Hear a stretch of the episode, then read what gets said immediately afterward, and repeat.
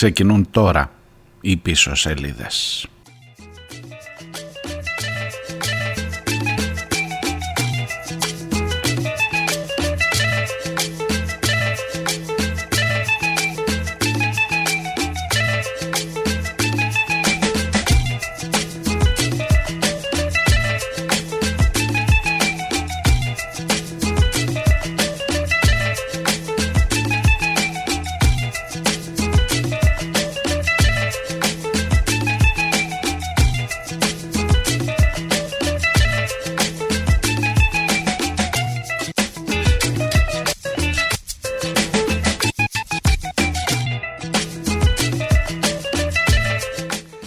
Γεια σας, καλώς ήρθατε, καλημέρα.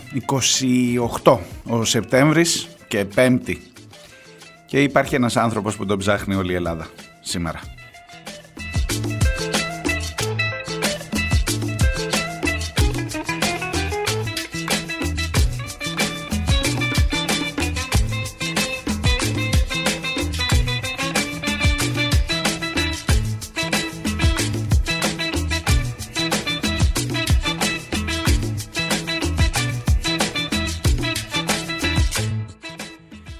Εικόνες που βλέπει στους ε, τηλεοπτικούς δέκτες και καλά να το βλέπεις στον τηλεοπτικό δέκτη όταν το βλέπεις έξω από το σπίτι σου είναι το πρόβλημα. Η χώρα είναι πραγματικά αποκαρδιωτικές.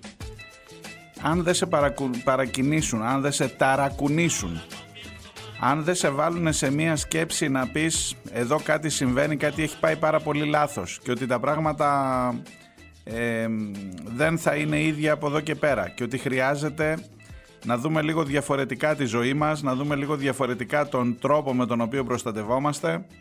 Μιλώ φυσικά για την κακοκαιρία στο Βόλο, στην Εύβοια, στη Θεσσαλία γενικά ξανά, στην κεντρική Ελλάδα συνολικότερα. Πάλι άνθρωποι πλημμυρισμένοι, οι ίδιοι άνθρωποι που πλημμύρισαν πριν από 10 μέρες, 15. Ε, η, ευτυχώς, ευτυχώς αν μπορώ να το πω αυτό, δεν φαίνεται αυτή τη στιγμή, αυτή τη φορά να έχουμε ανθρώπινες απώλειες. Αλλά κράτα και μικρό καλάθι γιατί δεν ξέρεις τι σου ξημερώνει. Ξημερώνει στο Βόλο, ξημέρωσε και στο Βόλο, όπως παντού. Και πάμε να μετρήσουμε πληγές. Με το μόνο αισιόδοξο να είναι ότι αυτό δεν θα κρατήσει τόσο πολύ όσο κράτησε ο Ντάνιελ και ότι σιγά σιγά τα φαινόμενα εξασθενούν. Και μάλλον είναι αυτό, αυτό είναι το καλύτερο από το οποίο μπορείς να κρεμαστείς, ότι εξασθενούν τα φαινόμενα, τουλάχιστον μέχρι να έρθουν τα επόμενα φαινόμενα. Σε πόσα χρόνια, θα μου πείτε. Γι' αυτό σας λέω υπάρχει ένας άνθρωπος που τον ψάχνει όλη η Ελλάδα σήμερα. Να μου από μια μεριά βρε μπαγάσα, δηλαδή να, να μιλήσουμε έτσι, θέλω να, να μοιραστώ την επιστημονική σου γνώση. Ξέρετε για ποιον λέω. Εκείνο τον τύπο που είπε 18, το 18.023 περιμέναμε. Τα είπε βέβαια και ο Κασελάκης εχθές, οπότε μάλλον δεν πρωτοτυπώ ε, έκανε ένα tweet και είπε τελικά δεν συμβαίνει κάθε 16.000. Το, το προφανές, το αυτονόητο, γι' αυτό σας λέω αυτό, τον κύριο Εμμανουλούδη, Δημήτρης, Δημήτρης Εμμανουλούδης, να τον έχετε στα υπόψη. Δεν τώρα εγώ να έρθω εδώ να αμφισβητήσω την επιστημονική του επάρκεια. Όχι εγώ, όχι εγώ. Η κατάσταση αδερφέ, δηλαδή κάπου κάτι δε, το μοντέλο δεν βγήκε.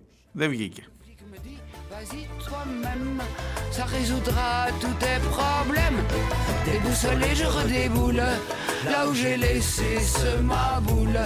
La douche est vide, il est parti. Le voilà couché dans mon lit. Il me regarde et il me dit Écoute-toi, donne-moi du nougat. Écoute-toi, donne-moi du nougat.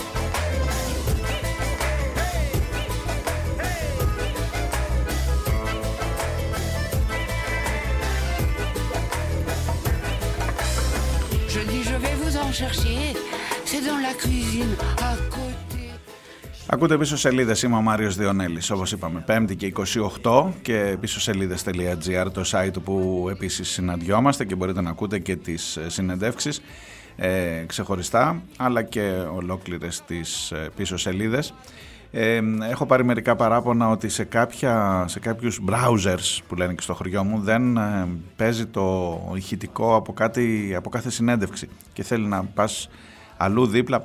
Ε, έχει διάφορα ζητηματάκια. Ε, νομίζω ότι δεν είναι δικό μου πάντως. Έχει να κάνει με το Spotify και με τους player που δίνει από εκεί, αλλά το ψάχνουμε ακόμα. Το έχουμε βάλει κάτω και εμείς με επιστημονική γνώση. Αυτό παιδιά δεν συμβαίνει συχνά ε, να μην παίζει ο player. Κάθε περίπου 16-18 είστε, είστε λίγο άτυχοι όσοι δεν. Σε κάποιους ε, υπολογιστές δεν ανοίγει. Τέλος πάντων ε, αυτά είναι εσωτερικά εδώ. Θα το λύσουμε όμως. Θα το λύσουμε.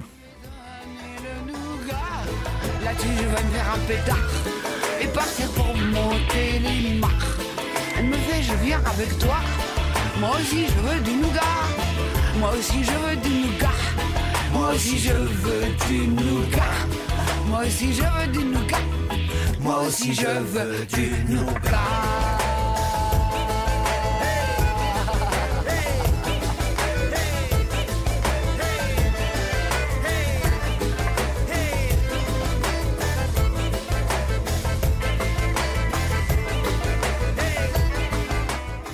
Εκτός βέβαια από την αγωνία των ανθρώπων ε, στην, στις περιοχές που πλήττονται από την κακοκαιρία και επειδή ξέρετε από όλα αυτά τα ζητήματα κοιτάς λίγο το παρακάτω ή τουλάχιστον προσπαθώ εγώ να κοιτάξω το μετά τι έρχεται κρατώ με πολύ μεγάλο ενδιαφέρον και σήμερα θα προσπαθήσω να έχουμε μια εικόνα, να πάρουμε περισσότερες πληροφορίες για αυτή την εικόνα που δίνεται από τις καταναλωτικές οργανώσεις, η Εκπιζό για παράδειγμα, η οποία έχει βγάλει μια μελέτη που λέει, σου, σου περιγράφει αυτό που βλέπεις που ζεις, δηλαδή δεν είναι καμία φοβερή και τρομερή επιστημονική έτσι, ανακάλυψη σαν του κυρίου Εμμανουλούδη, αλλά λέει ότι εδώ με βάση τις μετρήσεις, με βάση την έρευνα που κάνουν, εδώ οι, οι άνθρωποι αυτής της χώρας περνούν δύσκολα δεν ανάβει πάνω από τους 15-18 βαθμούς ενώ υπάρχει μια, ένα στάνταρ για το πού ακριβώς πρέπει να είναι η θερμοκρασία. Θα μου πεις ποιος το λέει ότι πρέπει να είναι. Το λένε οι διεθνείς,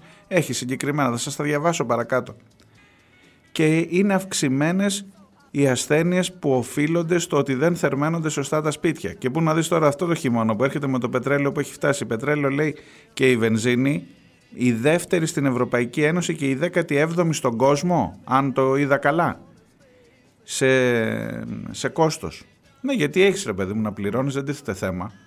Ε, η δεύτερη στην Ευρωπαϊκή Ένωση. Και έρχεται χειμώνας που θα πρέπει να συζητήσεις για το πόσο θα κάνει το πετρέλαιο, για το πόσο θα κάνουν τα προϊόντα στο σούπερ μάρκετ, ειδικά μετά τις απανοτές καταστροφές. Ήδη τώρα, ήδη τώρα, Χρήστο από τη δράμα, ε, καλημέρα. Είναι, υπάρχουν κάποιοι τώρα που, που τρίβουν τα χέρια τους. Βλέπουν δηλαδή την κακοκαιρία Ελίας στο, στους δέκτες και λένε θα πάω τώρα στο σούπερ μάρκετ, θα πάω στο μαγαζί, τσουπ, ένα 20 λεπτό πάνω, το ραδίκι και το μαρούλι. Έτσι ρε παιδί μου, γιατί και ας μην είναι από τη Θεσσαλία, αλλά και μόνο που το βλέπει αυτό ο Κοσμάκης, θα δικαιολογήσει την αυξημένη τιμή, κάτι παραπάνω θα βάλω εγώ στην τσέπη. Μόνο με αυτό, ναι, αυτή, αυτή είναι η χώρα. Αυτή είναι η χώρα, δυστυχώς, στην οποία ζεις. Και όταν έρχεσαι να το δεις καταμετρημένο σε μια συγκεκριμένη μελέτη που λέει 1, 2, 3, 4, ποιο, ποιο κομμάτι του πληθυσμού βλέπεις ότι δεν έχει, την, δεν έχει καμία πιθανότητα να πάνε καλύτερα τα πράγματα και ότι το εισόδημα δεν φτάνει. Ε, όταν το βλέπεις μπροστά σου σαν εικόνα, ίσως να βοηθάει, όχι ίσως, είμαι σίγουρος ότι βοηθάει να, να καταλάβεις, να δεις πού ακριβώς βρίσκεσαι, τουλάχιστον να ταυτιστείς ή τουλάχιστον ε, να ταυτίσεις, να αντιστοιχίσεις αυτό που ζεις με αυτό που έρχεται να σου πει και η μελέτη. Και είναι πολύ πιο έγκυρη από τα 18.000, 16.000 χρόνια του αλλού. jazz. Start the car, I know a whoopee spot where the gin is cold but the piano's hot. It's just a noisy hall where there's a nightly brawl and all that jazz.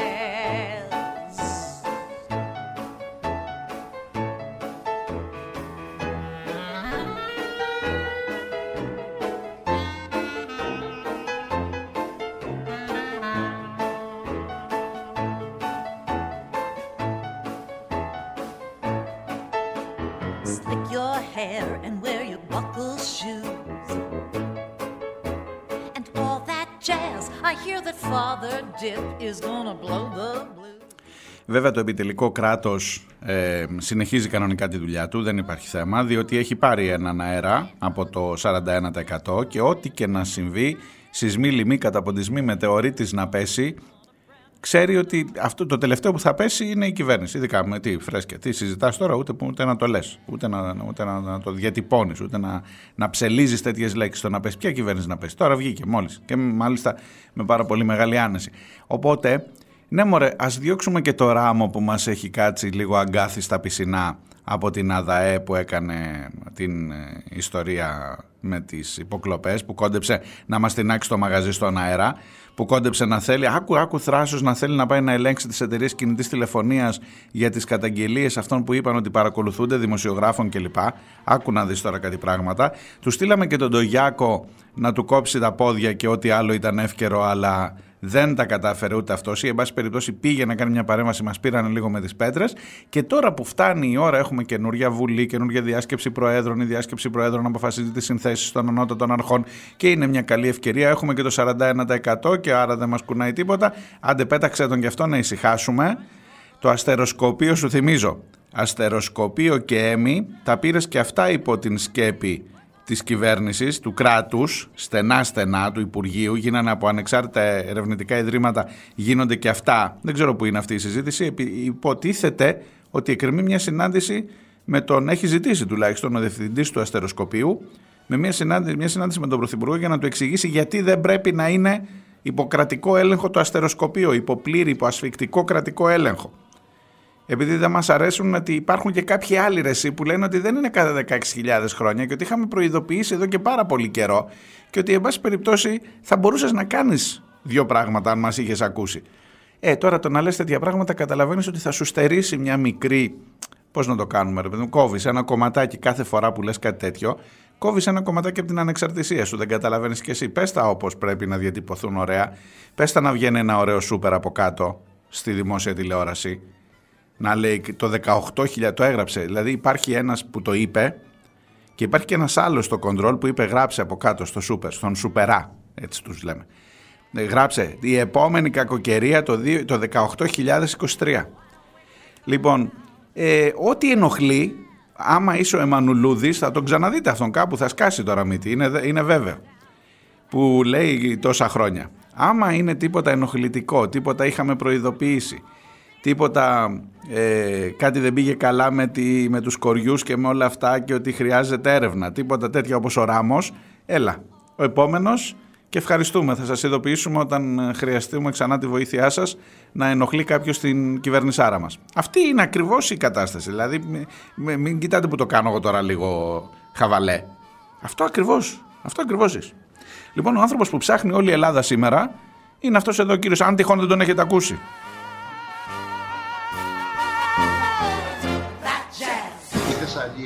Είναι το hot spot, να το πούμε έτσι, το hot spot της χώρας μας από πλευράς συγκέντρωσης νερών. Συγκεντρώνει νερά από παντού, από Ήπειρο, από Στερεά, από την ίδια τη Θεσσαλία. Μην ξεχνάμε ότι ήταν θάλασσα στα ε, χρόνια του Πλιστόκινου Ολόκινου. Ήταν θάλασσα και έγινε σεισμός μεγάλος πριν από 20-30 χρόνια και κάποια στιγμή άνοιξε η, διόρυγα, ε, συγγνώμη, η κοιλάδα των τεμπών και, και έγινε από εκεί απορροή. Θα σας πω κάτι που έχει σημασία και το έχω ξαναπεί σήμερα, αλλά να το ακούσουν και από εδώ οι τηλεθεατές. Η κακοκαιρία που ενέσκυψε με τον Ντάνιελ και οι βροχοπτώσεις που έδωσε τα ύψη βροχής, σύμφωνα με επεξεργασία των ε, στατιστικών μοντέλων από τον εκλεκτό συνάδελφο και φίλο του κύριο Κοτσοβίν, ο οποίος είναι καθηγητής ε, υδρολογίας στην Πολυτεχνική Σχολή της Ξάνθης, ε, έχει περίοδο επαναφοράς 16.000 χρόνια. Τι σημαίνει αυτό για να το δηλαδή, καταλάβουμε. Κάθε 16.000 χρόνια. Πρέπει να περιμένουμε κάτι τέτοιο ξανά το 18.023. 1, 2, 3 o'clock, 4 o'clock, rock. 5, 6, 7 o'clock, 8 o'clock, rock. 9, 10, 11 o'clock, 12 o'clock, rock. We're gonna rock around the clock tonight. Put your glad rags on. Join me home.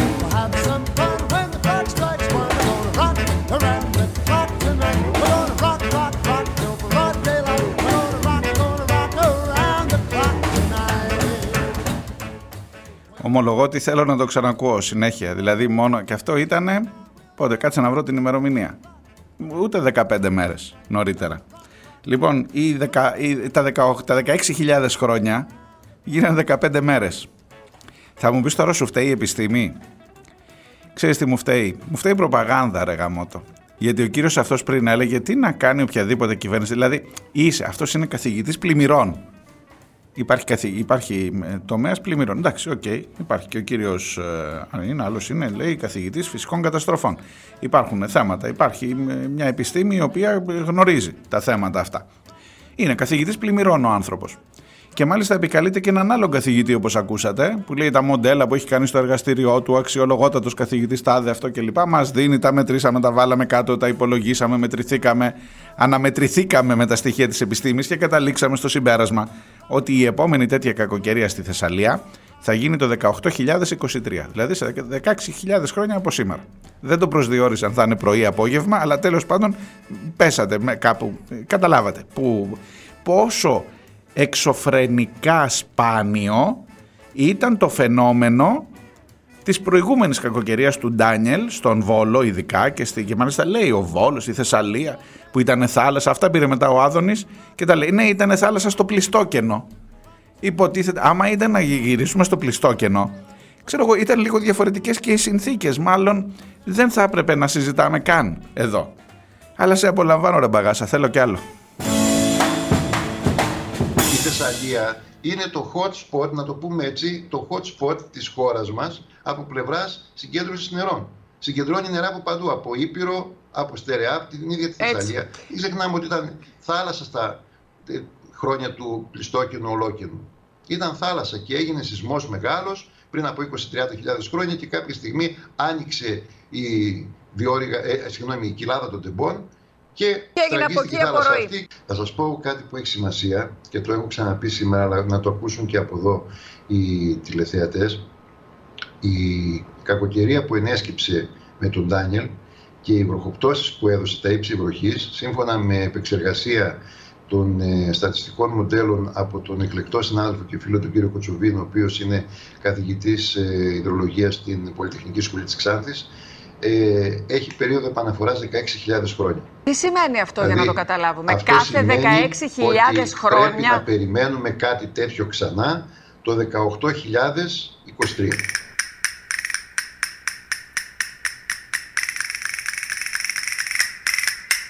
I know a dark, secluded place, a place where no one knows your face, a glass of wine a fast embrace. It's called Hernando's Hideaway. Ole, all you see are silhouettes. Και με τον άλλο τον Κουτσουβίνο να μην χανόμαστε. Και μάλιστα από ό,τι ακούσατε, το είχε ξαναπεί την ίδια μέρα και σε άλλο κανάλι. Λέει το ξανάπα σήμερα αυτό, αλλά να ξέρετε γιατί έχει σημασία να ενημερωθούν οι, ακρο... οι, οι, οι τηλεθεατές.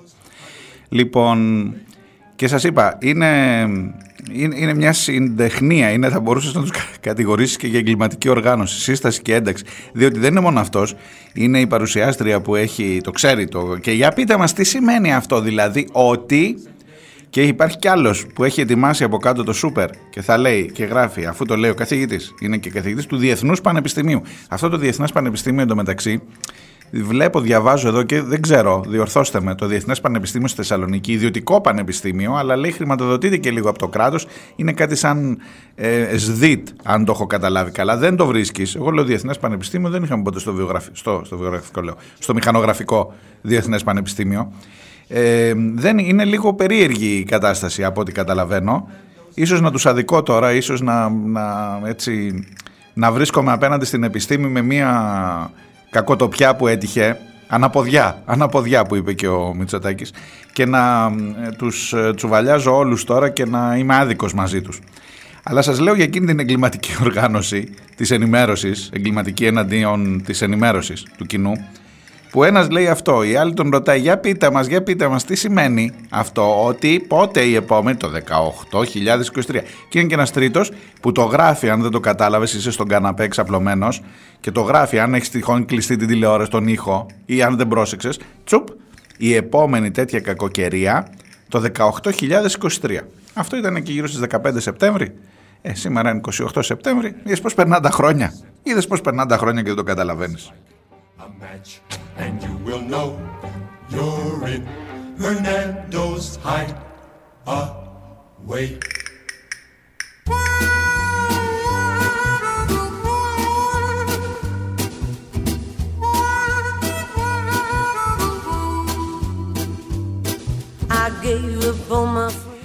Ξέρω πως έχω την πολύ μεγάλη άνεση να είμαι εδώ στο στούντιο ασφαλής, μάλλον δηλαδή μέχρι νεοτέρας ε, και να κάνεις και λίγο το χαβαλέ και να κοροϊδέψεις. Ξέρω ότι είναι σε άλλη, σε άλλη έτσι, διάσταση ο καθένας μας αλλά ειλικρινά δεν ξέρω σε αυτούς τους ανθρώπους εκεί στο Βόλο αν έχουν κανένα κουράγιο, όχι να κάνουν πλάκα, αν έχουν προλάβει να ακούσουν έναν τύπο που πήγε να δικαιολογήσει. Μετά πήγαν να διαμαρτυρηθούν, τα θυμάστε, στη Θεσσαλία δύο φορές όταν ήρθε ο Μητσοτάκης, ματ, ξύλο. Και τίποτα να μην πέσει, από πέτρα δηλαδή, ξύλο θα πέσει, έλεγε ο Ζητάς. Αυτόν που κάνουμε υποτίθεται μια πειθαρχική έρευνα να δούμε που έλεγε έχουμε κανένα νέο ή και αυτόν σε 16.000 χρόνια. Μετά έγινε και άλλη διαδήλωση την Κυριακή που μας πέρασε, μας τα έλεγε θυμάστε, εντάξει, μικρής, μικρής έκτασης, αλλά ξανά επεισόδια, ξανά χημικά, ξανά ξύλο. Μετά είχες κάτι πλημμυροπαθή, τα ακούσατε χθες που πήγανε και τους κλείσανε μέσα στο κουτσόχερο. Μαθαίνω ότι γίνονται κάποιες διαδικασίες και επειδή τους πήρανε με τις πέτρες, αφήσανε τελικά τους δημοσιογράφους να μπουν και χαλάρωσε το καθεστώς από χθες. Έτσι, να σας δώσω μια πληροφορία, γιατί ξαναμίλησα με τα τρίκαλα και επειδή ήταν τόσο μεγάλη ντροπή ε, και, και τους πήραν όλοι με τις πέτρες ε, τώρα μπορείς να πας να μπεις. αν έχεις ένα συγγενή σου στον καταβλισμό εκεί του Κουτσόχερου από το οποίο θυμίζω διώξαμε τους μετανάστες σε άγνωστη κατεύθυνση, κανείς δεν ξέρει που πήγε. Τώρα όμως έχει τη δυνατότητα και μπήκανε και κάμερες από ό,τι έμαθα και λιγάκι έστω. Αλλά πρέπει κάποιος να βρεθεί απ' έξω να διαμαρτυρηθεί. Κάποιος πρέπει να κάνει καταγγελία, όπως έκανε με τις ανεμογεννήτριες στον Εύρο, η ορνηθολογική. Και να είναι κάποιος σε μία από αυτή, τουλάχιστον εκεί σε αυτόν ελπίζει. Δηλαδή, όλη η ελληνική κοινωνία ελπίζει σε έναν τύπο, σας το προσωποποιώ για να κατανοήσετε. Υπάρχει ένας τύπος που κυρίως όχι επειδή ο ανθρωπισμός του κλπ. Αλλά επειδή χειρίζεται το επικοινωνιακό κομμάτι, δείτε το σαν έναν άνθρωπο. Είναι αναλόγως σε κάθε περίπτωση, αλλά έχει, έχει κατανοήσει ότι η ζημιά αρχίζει όταν μας πιάνουν στο στόμα τους τα κανάλια και όταν αρχίζει να υπάρχει μια, μια ή τα, τα κοινωνικά δίκτυα, γιατί τα κανάλια είδες στη γράφει από κάτω η δημόσια τηλεόραση, το 18.023. Όταν αρχίζει λίγο να γίνεται ένα σούσουρο, τότε ακριβώς είναι ένας άνθρωπος, δείτε το έτσι, σαν έναν άνθρωπο που σηκώνει ένα τηλέφωνο και λέει ρε μα, και, και τελικά τα χώνεις στον από κάτω. Που αυτό τι είναι δυνατόν να δίνεις την έγκριση για τις ανεμογεννήτριες στον Εύρο μια εβδομάδα μετά τις φωτιές. Και το μαζεύουν. Ή παίρνει στο Υπουργείο Μεταναστευτικής Πολιτικής. Εντάξει, ρε παιδιά, εκεί ήταν φυλακή που είχαμε τους μετανάστες. Αλλά ρε, αυτοί που είναι μέσα τώρα δεν είναι μετανάστες. Μην είσαι μα. Α, μην αφήστε τον κόσμο να περνάει. Α, δεν, εντάξει, OK. Okay. Δηλαδή, και έρχεται εκείνη η λύση, η λύση την ώρα ακριβώς που αρχίζει να κάνει ζημιά. Μέχρι να κάνει ζημιά, είναι όλα καλά. Τι θέλετε, παιδιά, φυλακή δεν ήταν εδώ. Αφού μπήκατε μέσα στη φυλακή, φυλακή θα είναι εδώ. Ε, τόσο απλά, τόσο ξεκάθαρα. Here's a little song I wrote. You might want to sing it note for note. Don't worry. Be happy. In every life we have some trouble. But when you worry, you make it double. Don't worry. Be happy. Don't worry. Be happy now.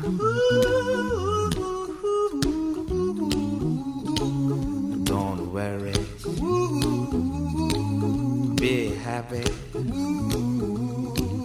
Don't worry. Be... Δεν μου λέτε ένας τύπος που κάνει λίμπο και γυμναστικές επιδείξεις στο σχολείο των ανάπηρων παιδιών ε, θα μπαίνω σε πολύ μεγάλο πειρασμό να σχολιάζω τις κατσουκανιές του τώρα από εδώ και πέρα. Θα, έχουμε, θα γελάμε, θα έχουμε πλάκα.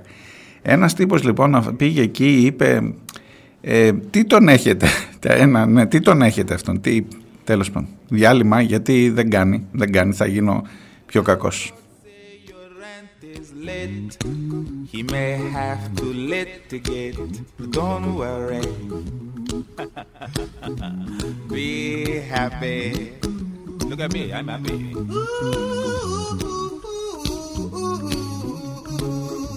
Don't worry. Be happy.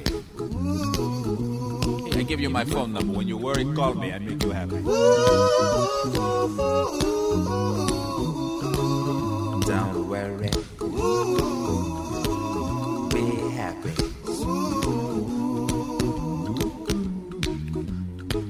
Ain't got no cash, ain't got no style, ain't got no gal to make you smile, but don't worry. Look at the situation they got me facing. I can't live a normal life. I was raised by the state, so I gotta be down with the hood team. Too much television watching got me chasing dreams. I'm an educated fool with money on my mind. Got my tin in my hand and a gleam in my eye. I'm a low out gangster, set tripping banker. And my homies is down, so don't arouse my anger. Fool, death ain't nothing but a heartbeat away. I'm living life, do or die. What can I say? I'm 23 now, but will I live to see 24? The way things is going, I don't know. Ακούτε πίσω σελίδε, μέρο ε, δεύτερο, 28 και 5η, ο 28 Σεπτέμβριο. Μου γράφει ο Αναστάσης εδώ στο chat. Ε, τα μοντέλα λέει θέλουν να ενημερωθούν. Λόγω κλιματικής αλλαγής έχει αυξηθεί η συχνότητά τους. Ναι, αλλά το να το καταλαβαίνεις εσύ πριν από τον καθηγητή είναι λίγο πρόβλημα, Αναστάση. Εκτός αν είσαι καθηγητής και εσύ, αν μπορείς να αντιπαρατεθείς επιστημονικά, γιατί ο άνθρωπος σου είπε έβαλα κάτω τα δεδομένα της επιστήμης. Ε, ξέρουμε πού διδάσκει ο συγκεκριμένος κύριος, σου είπα, στο Διεθνές Πανεπιστήμιο. Είναι στη Θεσσαλονίκη και η συνάδελφός σας μου λέει στην ΕΡΤ3 μια χαρά συμφωνεί. Τα δέχεται όλα. Λίγο αντίλογο που να σκεφτεί να κάνει δημοσιογράφος. Ε, ναι, δεν θα σχολιάσω. Δεν θα σχολιάσω, νομίζω τα έχουμε πει όλα. Άστο. can they reach me? I guess they can't, I guess they won't, I guess they front. That's why I know my life is out of luck, fool.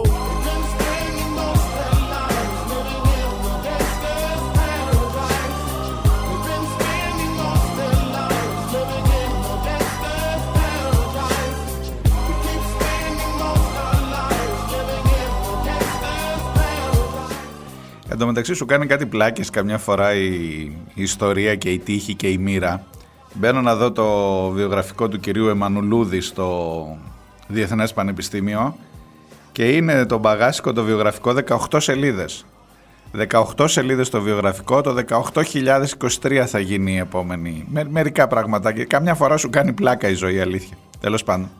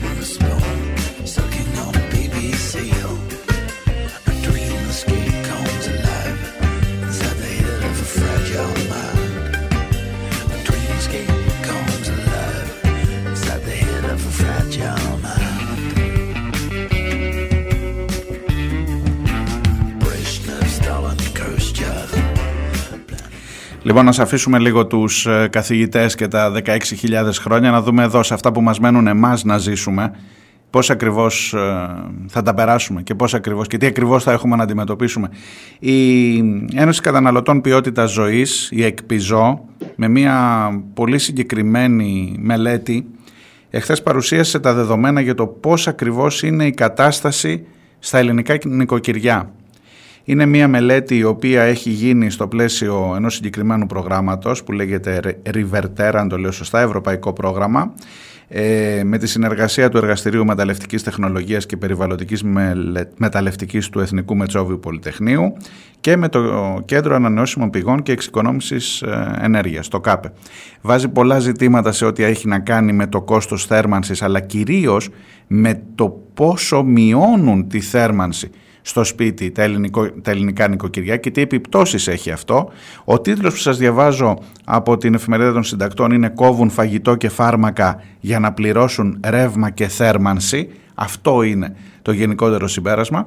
Και στην τηλεφωνική μου γραμμή είναι η κυρία Παναγιώτα Καλαποθαράκου, είναι η πρόεδρος του ΕΚΠΙΖΟ, με την οποία θα κάνουμε μια συζήτηση για τα ευρήματα της έρευνας αυτής. Κυρία Καλαποθαράκου, καλημέρα. Σας ευχαριστώ πολύ που είστε μαζί μου. Καλή σας μέρα και από μένα και εγώ σας ευχαριστώ. Λοιπόν, ε, οι, οι διαπιστώσεις, ξέρετε, έχω πάντα την αίσθηση με, την, με τις έρευνες αυτού του είδους ότι μου δίνουν μία φωτογραφία αυτού που βλέπουμε καθημερινά, αλλά είναι χρήσιμο να, έχω, να, να, να πιστοποιώ την κατάσταση που βλέπεις δίπλα σου στους συμπολίτες σου, στους ανθρώπους που αυτή τη στιγμή με τα, με τα πιο επίσημα δεδομένα δείχνει πόσο δύσκολα περνούν οι ελληνικές οικογένειες. Το λέω έτσι σαν μια πρώτη γενική οπτική. Θέλω και τη δική σας γνώμη σε αυτό. Ε, ακριβώς έτσι είναι. Η αίσθηση που έχουμε οι καταναλωτές στα νοικοκυριά είναι ακριβώς αυτή που αποτυπώνεται στην έρευνα που πραγματοποιήσαμε, στο ερωτηματολόγιο δηλαδή που στείλαμε στους καταναλωτές ε, και όπως πολύ σωστά είπατε σε συνεργασία με το Πολυτεχνείο και το Κέντρο Ανανεώσιμων Πηγών Ενέργειας ε, διεξήγαμε αυτή την έρευνα. Τα αποτελέσματα ε, πιστοποιούν την κατάσταση, την υφιστάμενη κατάσταση, την οποία τη βιώνει ο καθένας μας καθημερινά. Ε, το η έρευνα αυτή εστιάζει στις ενεργειακές ανάγκες των οικοκυριών και μάλιστα στο νομό Αττικής. το έχουμε περιορίσει στο νομό Αττικής με βάση το ευρωπαϊκό πρόγραμμα που εκπονούμε. Ναι. Έτσι λοιπόν, πολύ σωστά αναφέρατε και εσείς κάποια στοιχεία και θα αναφερθώ και εγώ σε κάποια από τα σημαντικά στοιχεία που δείχνουν την ενεργειακή φτώχεια στην Ελλάδα, πόσο έχει διεισδύσει στα νοικοκυριά, αφενός και αφετέρου τη δυσκολία επιβίωσης πάρα πολλών νοικοκυριών. Ε, ένα στα δύο νοικοκυριά δυσκολεύεται να επιβιώσει ε, στην υφιστάμενη κατάσταση της γενικευμένης ακρίβειας που ε, μέσα σε αυτό ένα σημαντικό μερίδιο έχει η ε, ενέργεια. Δηλώνουν... Οι ενεργειακές μας ανάγκες, δηλαδή η θέρμανση και οι λογαριασμοί ηλεκτρικού ρεύματος και φυσικού αερίου. Δηλώνουν, για να πω κάποια στοιχεία, θα τα έχετε και εσείς μπροστά σας, είμαι βεβαίως, Βεβαίως. Ε, το ένα στα δύο νοικοκυριά λέει ότι έχω περικόψει για να ζεστάνω το σπίτι μου, το λέω όσο πιο απλά μπορώ, για να ζεστάνω το σπίτι μου, έχω περικόψει από το φαγητό και από τα φάρμακα. Και αυτά και τα δύο είναι πάρα πολύ σοβαρά. Ε, και όχι μόνο να προσθέσω ότι ε, το γεγονός ότι τα σπίτια δεν θερμαίνονται έτσι, ε, σύμφωνα με τον Παγκόσμιο Οργανισμό Υγείας, η θερμοκρασία ε, που θα πρέπει να έχουμε στα σπίτια είναι μεταξύ 18 και 21. Ναι. Τα αποτελέσματα της έρευνας έδειξαν ότι ε, τα μισά νοικοκυριά αναφέρουν θερμοκρασία εσωτερικού χώρου ε, από 15 έως 18. Μάλιστα. Άρα υποθερμαίνονται. Μιλάμε, για τη, μιλάμε για τη χειμερινή περίοδο προφανώς. Ναι, έτσι, ναι, ναι, ανησυχητικό, ε, διότι συνδέεται με το τα προβλήματα υγείας η ανεπαρκής θέρμανση δηλαδή που υπάρχει στα σπίτια μας, ε, το 1 τρίτο δήλωσε ότι έχει προβλήματα υγείας και αυτό είναι εξαιρετικά ανησυχητικό.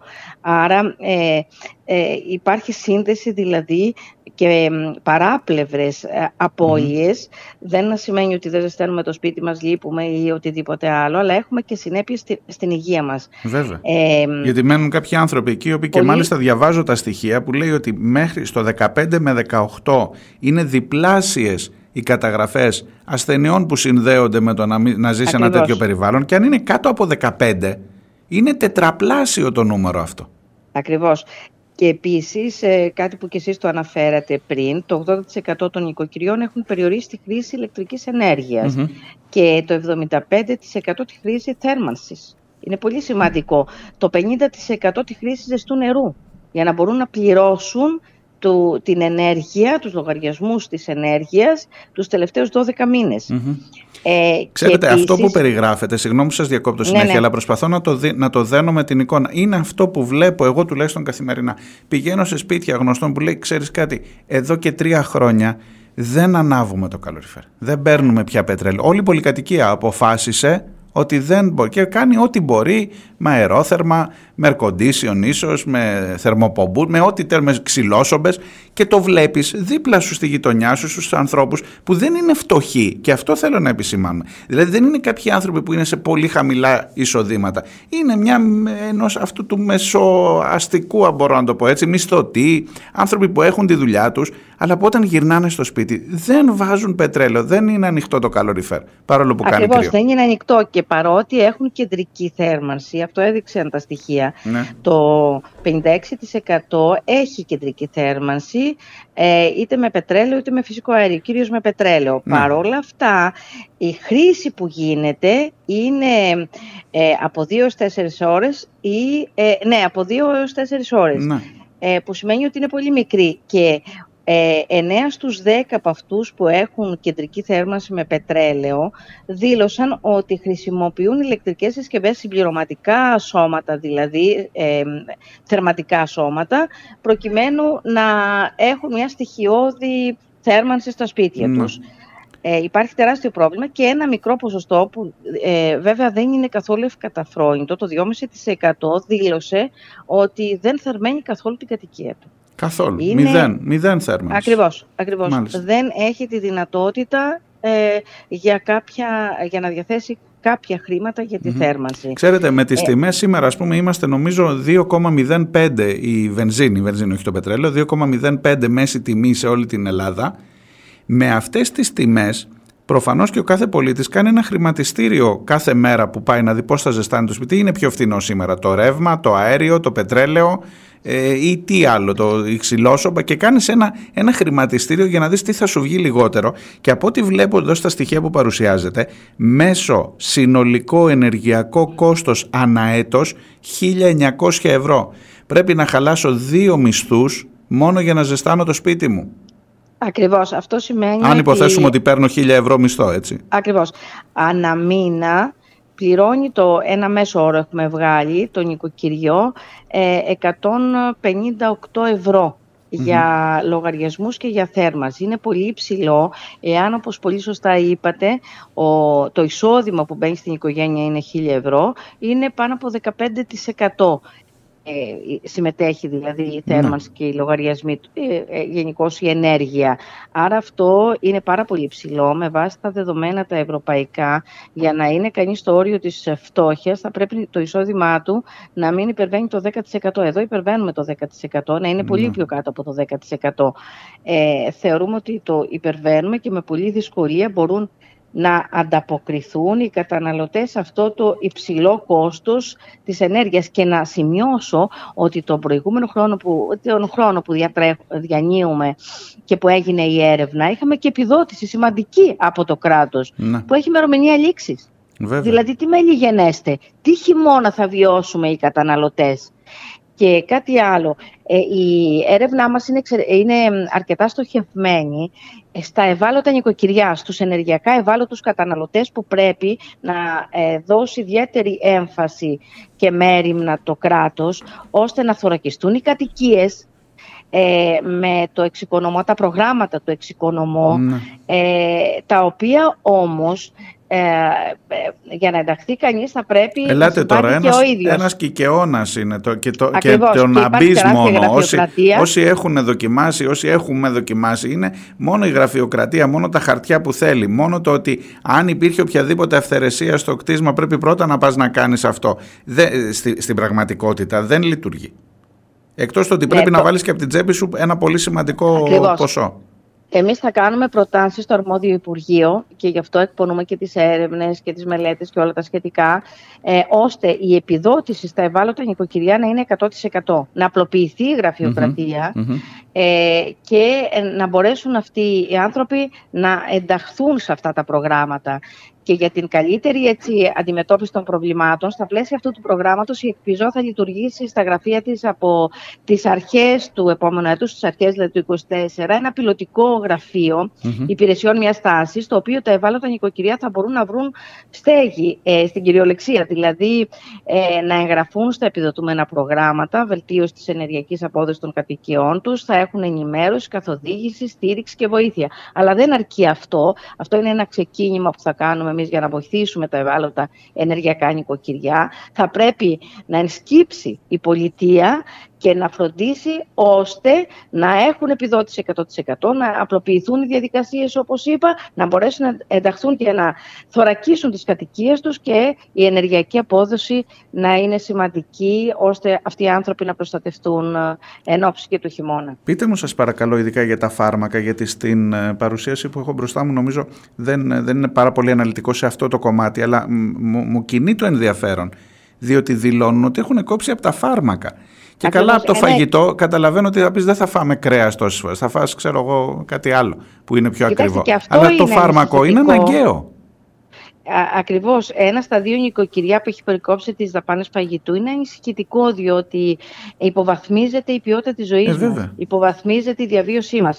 Όμως, πολύ σωστά λέτε ότι ένα στα πέντε ε, νοικοκυριά έχει κόψει, δηλαδή το 20% έχει κόψει δαπάνες ε, από τα φάρμακα, που αυτό είναι απολύτως αναγκαίο και απαραίτητο για να επιβιώσει κανείς με μια ποιότητα ζωής. Δεν είναι πολυτέλεια το να... Ναι ε, μπορεί να πάρει κανείς τα φάρμακα είναι ανάγκη και μάλιστα ε, πολύ μεγάλη ανάγκη. Και εκεί δεν έχεις να διαλέξεις, αυτό προσπαθούσα να πω και πριν, ότι εντάξει στο φαγητό πες θα πάρω κάτι πιο φτηνό ή θα φάω κάτι, αλλά στο φάρμακο είναι αυτό το φάρμακο, τέλος. Αυτό έχεις μια συμμετοχή συγκεκριμένη που πάει να πει ότι ούτε στη συμμετοχή έχουν τη δυνατότητα να, να, να ανταποκριθούν προκειμένου να πληρώσουν το ρεύμα και το, και το πετρέλαιο.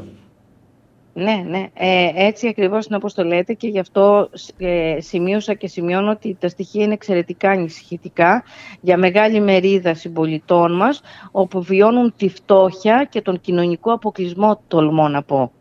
Ακριβώς με έτσι ό,τι αυτό συνεπάγεται για τη ναι. ζωή τους. Ε, καλά, και δεν μιλούμε για ψυχαγωγία, έτσι, όπου το 80% έχει περικόψει Όχι βέβαια, μα τι λέτε Ε, η ψυχαγωγία πλέον έχει γίνει πολυτέλεια, που είναι ανάγκη και η ψυχαγωγία. Έτσι, Ασφαλώς. Για να υπάρχει μια ε, ισορροπία ε, ε, ψυχική και βιολογική σε όλους μας. Ξέρετε, υπάρχει μια μεγάλη συζήτηση. Μα, μα άμα κάνεις τώρα μια βόλτα ας πούμε, στις πόλεις που ζούμε, θα δεις γεμάτες τις καφετέριες, θα σου πούνε. Ε, και, και είναι όντως γεμάτες οι καφετέρειε. Και δεν ξέρω αν το έχετε εντοπίσει αυτό το ζήτημα. Τώρα πηγαίνω λίγο πιο πέρα την κουβέντα μας. Ε, έχω την εντύπωση ότι ειδικά η κατάσταση καφές που με 3-4 ευρώ μπορεί να κάνεις να είναι αυτή η διασκέδαση. Γι' αυτό είναι γεμάτες. Γιατί δεν μπορείς να κάνεις κάτι άλλο. αν καταλαβαίνω ακριβώς, καλά ακριβώς. έτσι. Και ο καφές είναι μια διασκέδαση. Το να βγει κανείς ε, και να πάρει ένα καφέ και που οι τιμές, ναι, είναι πραγματικά σε ορισμένα στα νησιά ή το καλοκαίρι ή στην... Ε, θες έναν καφέ 3 ευρώ και 4 ευρώ. Ναι, ναι, ναι, ναι είναι ε, πολύ ψηλά. Θέλω τελευταία ερώτηση να σας κάνω την εξής. Ε, ας πούμε, τώρα κάνατε μία δημοσιοποίηση. Βλέπω τα ρεπορτάζ και των συναδέλφων μου. Με αυτή την αφορμή πήρα και εγώ να μιλήσουμε σήμερα και σας ευχαριστώ ξανά. Επικοινωνία, ναι, με, την, επικοινωνία με την πολιτεία έχει το εκπιζό. Θέλω να πω, όχι επικοινωνία ε, τι κάνετε καλημέρα, αλλά αυτά τα στοιχεία ήρθε κανείς να σας πει: Εδώ λέτε μερικά πολύ σοβαρά, για να δούμε τι θα κάνουμε. Ή τέλος πάντων να υπάρχει μια ε, συνεργασία. Ναι. αυτό, αυτό, είναι η, η, αυτό αναρωτιέμαι. Κοιτάξτε, με το έχουμε συνεργασία ε, και εποπτευόμαστε από το Υπουργείο Ανάπτυξης. Ωστόσο, ε, τα θέματα της ενέργειας είναι αρμοδιότητα του Υπουργείου Ενέργειας και Περιβάλλοντος. Ναι. Με την, το, το προηγούμενο έτσι, ε, τον προηγούμενο Υπουργό δεν είχαμε κάποια ιδιαίτερη, δεν ε, είχε δεχτεί, εν πάση περιπτώσει, ναι. να έχουμε κάποια ιδιαίτερη συνεργασία. Ε, με τον ε, τωρινό Υπουργό έχουμε ζητήσει συνάντηση για να συζητήσουμε όλα αυτά τα θέματα και θα είμαστε, θα γίνουμε έτσι, ε, θα γίνουμε κουραστικοί θα έλεγα, έχουμε αποφασίσει να γίνουμε κουραστικοί ε, προκειμένου να πετύχουμε κάτι, διότι είναι ανάγκη πλέον να υπάρξει μέρημνα για τα ευάλωτα νοικοκυριά στη χώρα μας. Και θέλουμε να πιστεύουμε ότι θα υπάρξουν ευήκοα ότα. Είμαστε στην ε, διαδικασία των συναντήσεων. Από εκεί πέρα έχουμε τακτικές συναντήσεις με τη Ρυθμιστική Αρχή Ενέργειας, που είναι η εποπτική ανεξάρτητη αρχή. Ε, έχουμε μια πολύ καλή συνεργασία και μάλιστα θα σας έλεγα ότι ε, οι ενός καταναλωτών μαζί με τη Ρυθμιστική Αρχή Ενέργειας έχουμε εκδώσει ένα φυλάδιο για εξοικονόμηση ενέργειας με απλούς τρόπους, ανέξοδους που μπορεί ο, ο καταναλωτής να εφαρμόσει και να πετύχει μία μείωση του ενεργειακού κόστους. Κάνουμε αρκετά πράγματα και προσπάθεια. Είμαι σίγουρος ότι εσείς κάνετε αρκετά πράγματα. Ναι. Δεν αρκούν και τώρα είμαστε σε μια κρίσιμη καμπή όπου θα πρέπει το εξοικονομό να πάει πραγματικά σε αυτούς που έχουν ανάγκη και με κριτήρια και με προϋποθέσεις τέτοιες που να μπορέσουν οι άνθρωποι να το αξιοποιήσουν. Ακριβώς. Πάντως κρατάω ότι μια ολόκληρη προηγούμενη τετραετία ο υπουργός ήταν ο κύριος Κρέκας Ενέργειας. Έτσι. Και δεν σας ναι, δέχτηκε. Ναι. Και τώρα περιμένετε από τον κύριο Σκυλακάκη που σας έχει ναι, υποσχεθεί ότι θα κάνετε κάτι. Ελπίζω. Ελπίζω και εγώ. Ελπίζω. Και με αυτό θα σας χαιρετήσω. Ότι θα καταφέρουμε κάποια πράγματα για το, καλό, για το κοινωνικό σύλλογο, ε, σύνολο. Σας ευχαριστώ πάρα πολύ, κυρία Καλαποθαρά. Και εγώ σας ευχαριστώ. Καλημέρα. Καλή σας μέρα. Γεια in the desert fun. I was looking at a riverbed. And the story I told, and the river that flowed, made me sad to think it was dead. You see, I've been to the desert on a horse with no name. It felt Ήταν η κυρία Παναγιώτα Καλαποθαράκου, είναι η πρόεδρος του ΕΚΠΙΖΟ, η Ένωση Καταναλωτών Ποιότητα Ζωή, ένας από τους ε, πιο, με, την πιο μακροχρόνια δράση φορείς σε σχέση με τα θέματα της προστασίας ε, των καταναλωτών. Με μια συγκεκριμένη μελέτη μπορείτε να τη βρείτε δημοσιευμένη και τα στοιχεία της και τους φορείς που την πραγματοποίησαν. Και περιμένοντας να τους δει και ο Υπουργός να δει, θα μου πεις τώρα, και ανοίγεις, ανοίγεις τώρα όλη τη βεντάλια ενεργειακό κόστος. Μάλιστα. Για να ξαναπάμε πίσω, χρηματιστήριο ενέργειας. Ε, τι ωραίες συζητήσεις που κάναμε στις εκλογές. Και έλεγες συνέχεια, δεν το πάω κομματικά, έλεγες ένας άνθρωπος που βάζει τι στο καλό είναι αυτό που θα ρίξει το κόστος του ρεύματος της, ε, ε, της ενέργειας συνολικά την ώρα που κερδοσκοπούν, την ώρα που στο χρηματιστήριο γίνεται στην ουσία ένα καρτέλ την ώρα που έχουν απρόσμενα κέρδη, τα θυμάστε τα απρόσμενα κέρδη που πέσαν από τον ουρανό, την ώρα που έρχεται το κράτος και λέει θα σου επιδοτήσω το λογαριασμό και τελικά επιδοτεί στην ουσία όχι εσένα, επιδοτεί από τον κρατικό προϋπολογισμό τα κέρδη των εταιριών. Δεν μειώνεται η αξία του ρεύματος, απλά ένα κομμάτι του ρεύματος το πληρώνει το κράτος. Εσύ δηλαδή τον πληρώνεις πάλι, αλλά τώρα δεν σου φαίνεται στην, ώρα, στην τσέπη εκείνη την ώρα. Σου φαίνεται μετά που λέει δεν έχω γιατρό στο νοσοκομείο, στο Ρέθυμνο και, στη, και στο Γεννηματά στην Αθήνα. Δεν έχω γιατρούς. Τι να κάνουμε τώρα, γιατί έχουμε τα δώσαμε εκεί. Μετά έρχεται και μια φυσική καταστροφή που σου λέει τώρα πρέπει να δώσουμε αποζημιώσεις. Μετά έρχεται και ένα ε, οτιδήποτε έχει να κάνει με ε, καταστάσεις έκτακτες. Ε, εννοείται ότι κάποια στιγμή θα γίνει και ένα τσαφ ξανά με τον Ερντογάν και λοιπά και θα χρειαστεί κάτι να ψωνίσεις και καταλαβαίνεις τώρα αυτά τα πράγματα δεν είναι και τόσο εύκολα να τα χειριστείς και να τα κάνεις. Πώς, πώς τι να μας κάνει πια και ο Μητσοτάκης που λέει μια κυρία εκεί σε ένα βίντεο το έχετε δει; Τι να σου κάνει και ο Μητσοτάκης, πόσα να δώσει. Λοιπόν, και είσαι σε αυτή την κατάσταση ακριβώς. Και συζητούσες ένα χρηματιστήριο ενέργειας, σου λέει τίποτα. Μπορεί ή δεν πρέπει να καταργηθεί. Στην καλύτερη περίπτωση, το... η απάντηση που έπαιρνες ήταν ότι Παιδιά, εσείς οι αριστεροί, τι μιλάτε τώρα. Το χρηματιστήριο ενέργειας ποιος το έφτιαξε; Ο Τσίπρας με το Σταθάκι δεν το φτιάξανε και μάλιστα τότε λέγανε ότι ε, θα βοηθήσει να μειωθεί για να συγκρατηθούν οι τιμές της ενέργειας. Το Θεό οι τιμές της ενέργειας. Ο πόλεμος στην Ουκρανία, ξέρετε τώρα, καταλαβαίνετε. Εν τω μεταξύ, πώς γίνεται ο πόλεμος στην Ουκρανία να, είναι, να επηρεάζει τόσο πολύ τα ελληνικά καύσιμα, ένας Θεός το ξέρει. Και να είναι η δεύτερη ακριβότερη βενζίνη, όταν έχεις το τελευταίο σχεδόν εισόδημα κατά κεφαλήν στην Ευρώπη, αλλά έχεις την πιο ακριβή σχεδόν βενζίνη, ένας Θεός το ξέρει πραγματικά. Δηλαδή, κάπου δεν μου βγαίνουν τα μαθηματικά, τα μοντέλα, Αναστάση που γράφεις και εσύ εδώ. Τα μοντέλα. Ε, ναι, μου γράφεις. Η βασική ερώτηση είναι γιατί πρέπει να είναι η ενέργεια χρηματιστηριακό προϊόν. Γιατί μπορούν, Αναστάση, γι' αυτό είναι χρηματιστηριακό προϊόν, γιατί μπορούν. Γιατί πήγαν οι άνθρωποι στο δικαστήριο, οι καταναλωτικές οργανώσεις, και είπαν, η ΔΕΗ Μας αύξησε τα τιμολόγια ενώ είχαμε σταθερό κλπ. Και, και ήρθε ξαφνικά ένα πρωί και λέει τώρα θα είναι κειμενό. Έτσι, επειδή έτσι γουστάρω. Και το άλλαξε μονομερός. Και έβγαλε απόφαση στο δικαστήριο και λέει: Είναι χρηματιστηριακό προϊόν. Είναι. Αφού είναι χρηματιστηριακό προϊόν, καθορίζεται με βάση την τιμή του χρηματιστηρίου. Δηλαδή, ανοίγεις το διακόπτη και παίζεις στο χρηματιστήριο εκείνη τη στιγμή. Πρέπει να είσαι ενημερωμένος, είναι ψηλά ή χαμηλά η τιμή του ρεύματος στο χρηματιστήριο για να ανοίξεις το διακόπτη. Απλώς να μην τον ανοίξεις. Αλλιώς να μην τον ανοίξεις, να μπεις μέσα, κατουρίσεις ε, ε, ε, στα σκοτάδια. Τι να κάνουμε τώρα; Ε, αφού παίζεις και εσύ χρηματιστήριο με το που πατάς στο διακόπτη. Αυτό σου είπε το δικαστήριο. Διάλειμμα.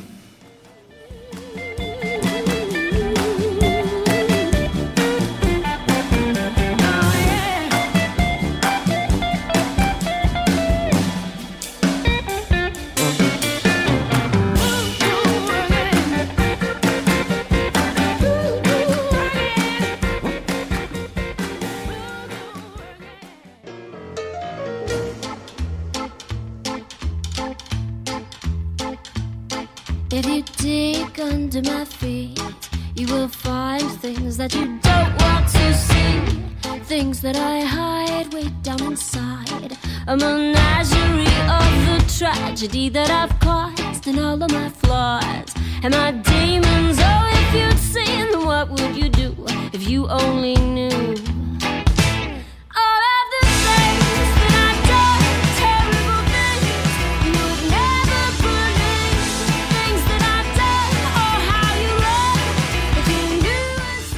Ακούτε πίσω σελίδες. Είμαι ο Μάριος Διονέλης. Είμαστε στην 5η και 28 του Σεπτέμβρη. Πίσω σελίδε.gr, το site που μπορείτε να ακούτε και τις προηγούμενες εκπομπές και τις ε, συνεντεύξεις ε, αυτόνομα στην ενότητα Talks και να στέλνετε βεβαίως τα δικά σας μηνύματα.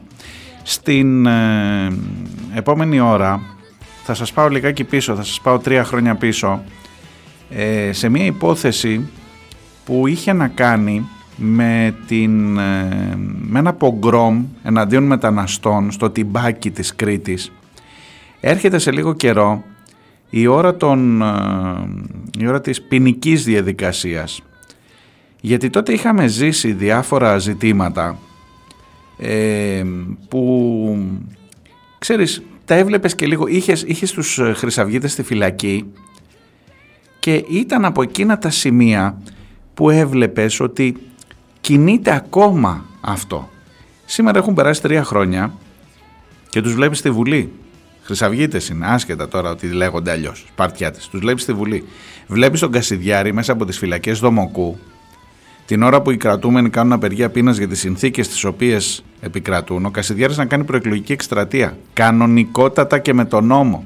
Κάνει προεκλογική εκστρατεία με βιντεάκια και με τηλεφωνικές συνδέσεις.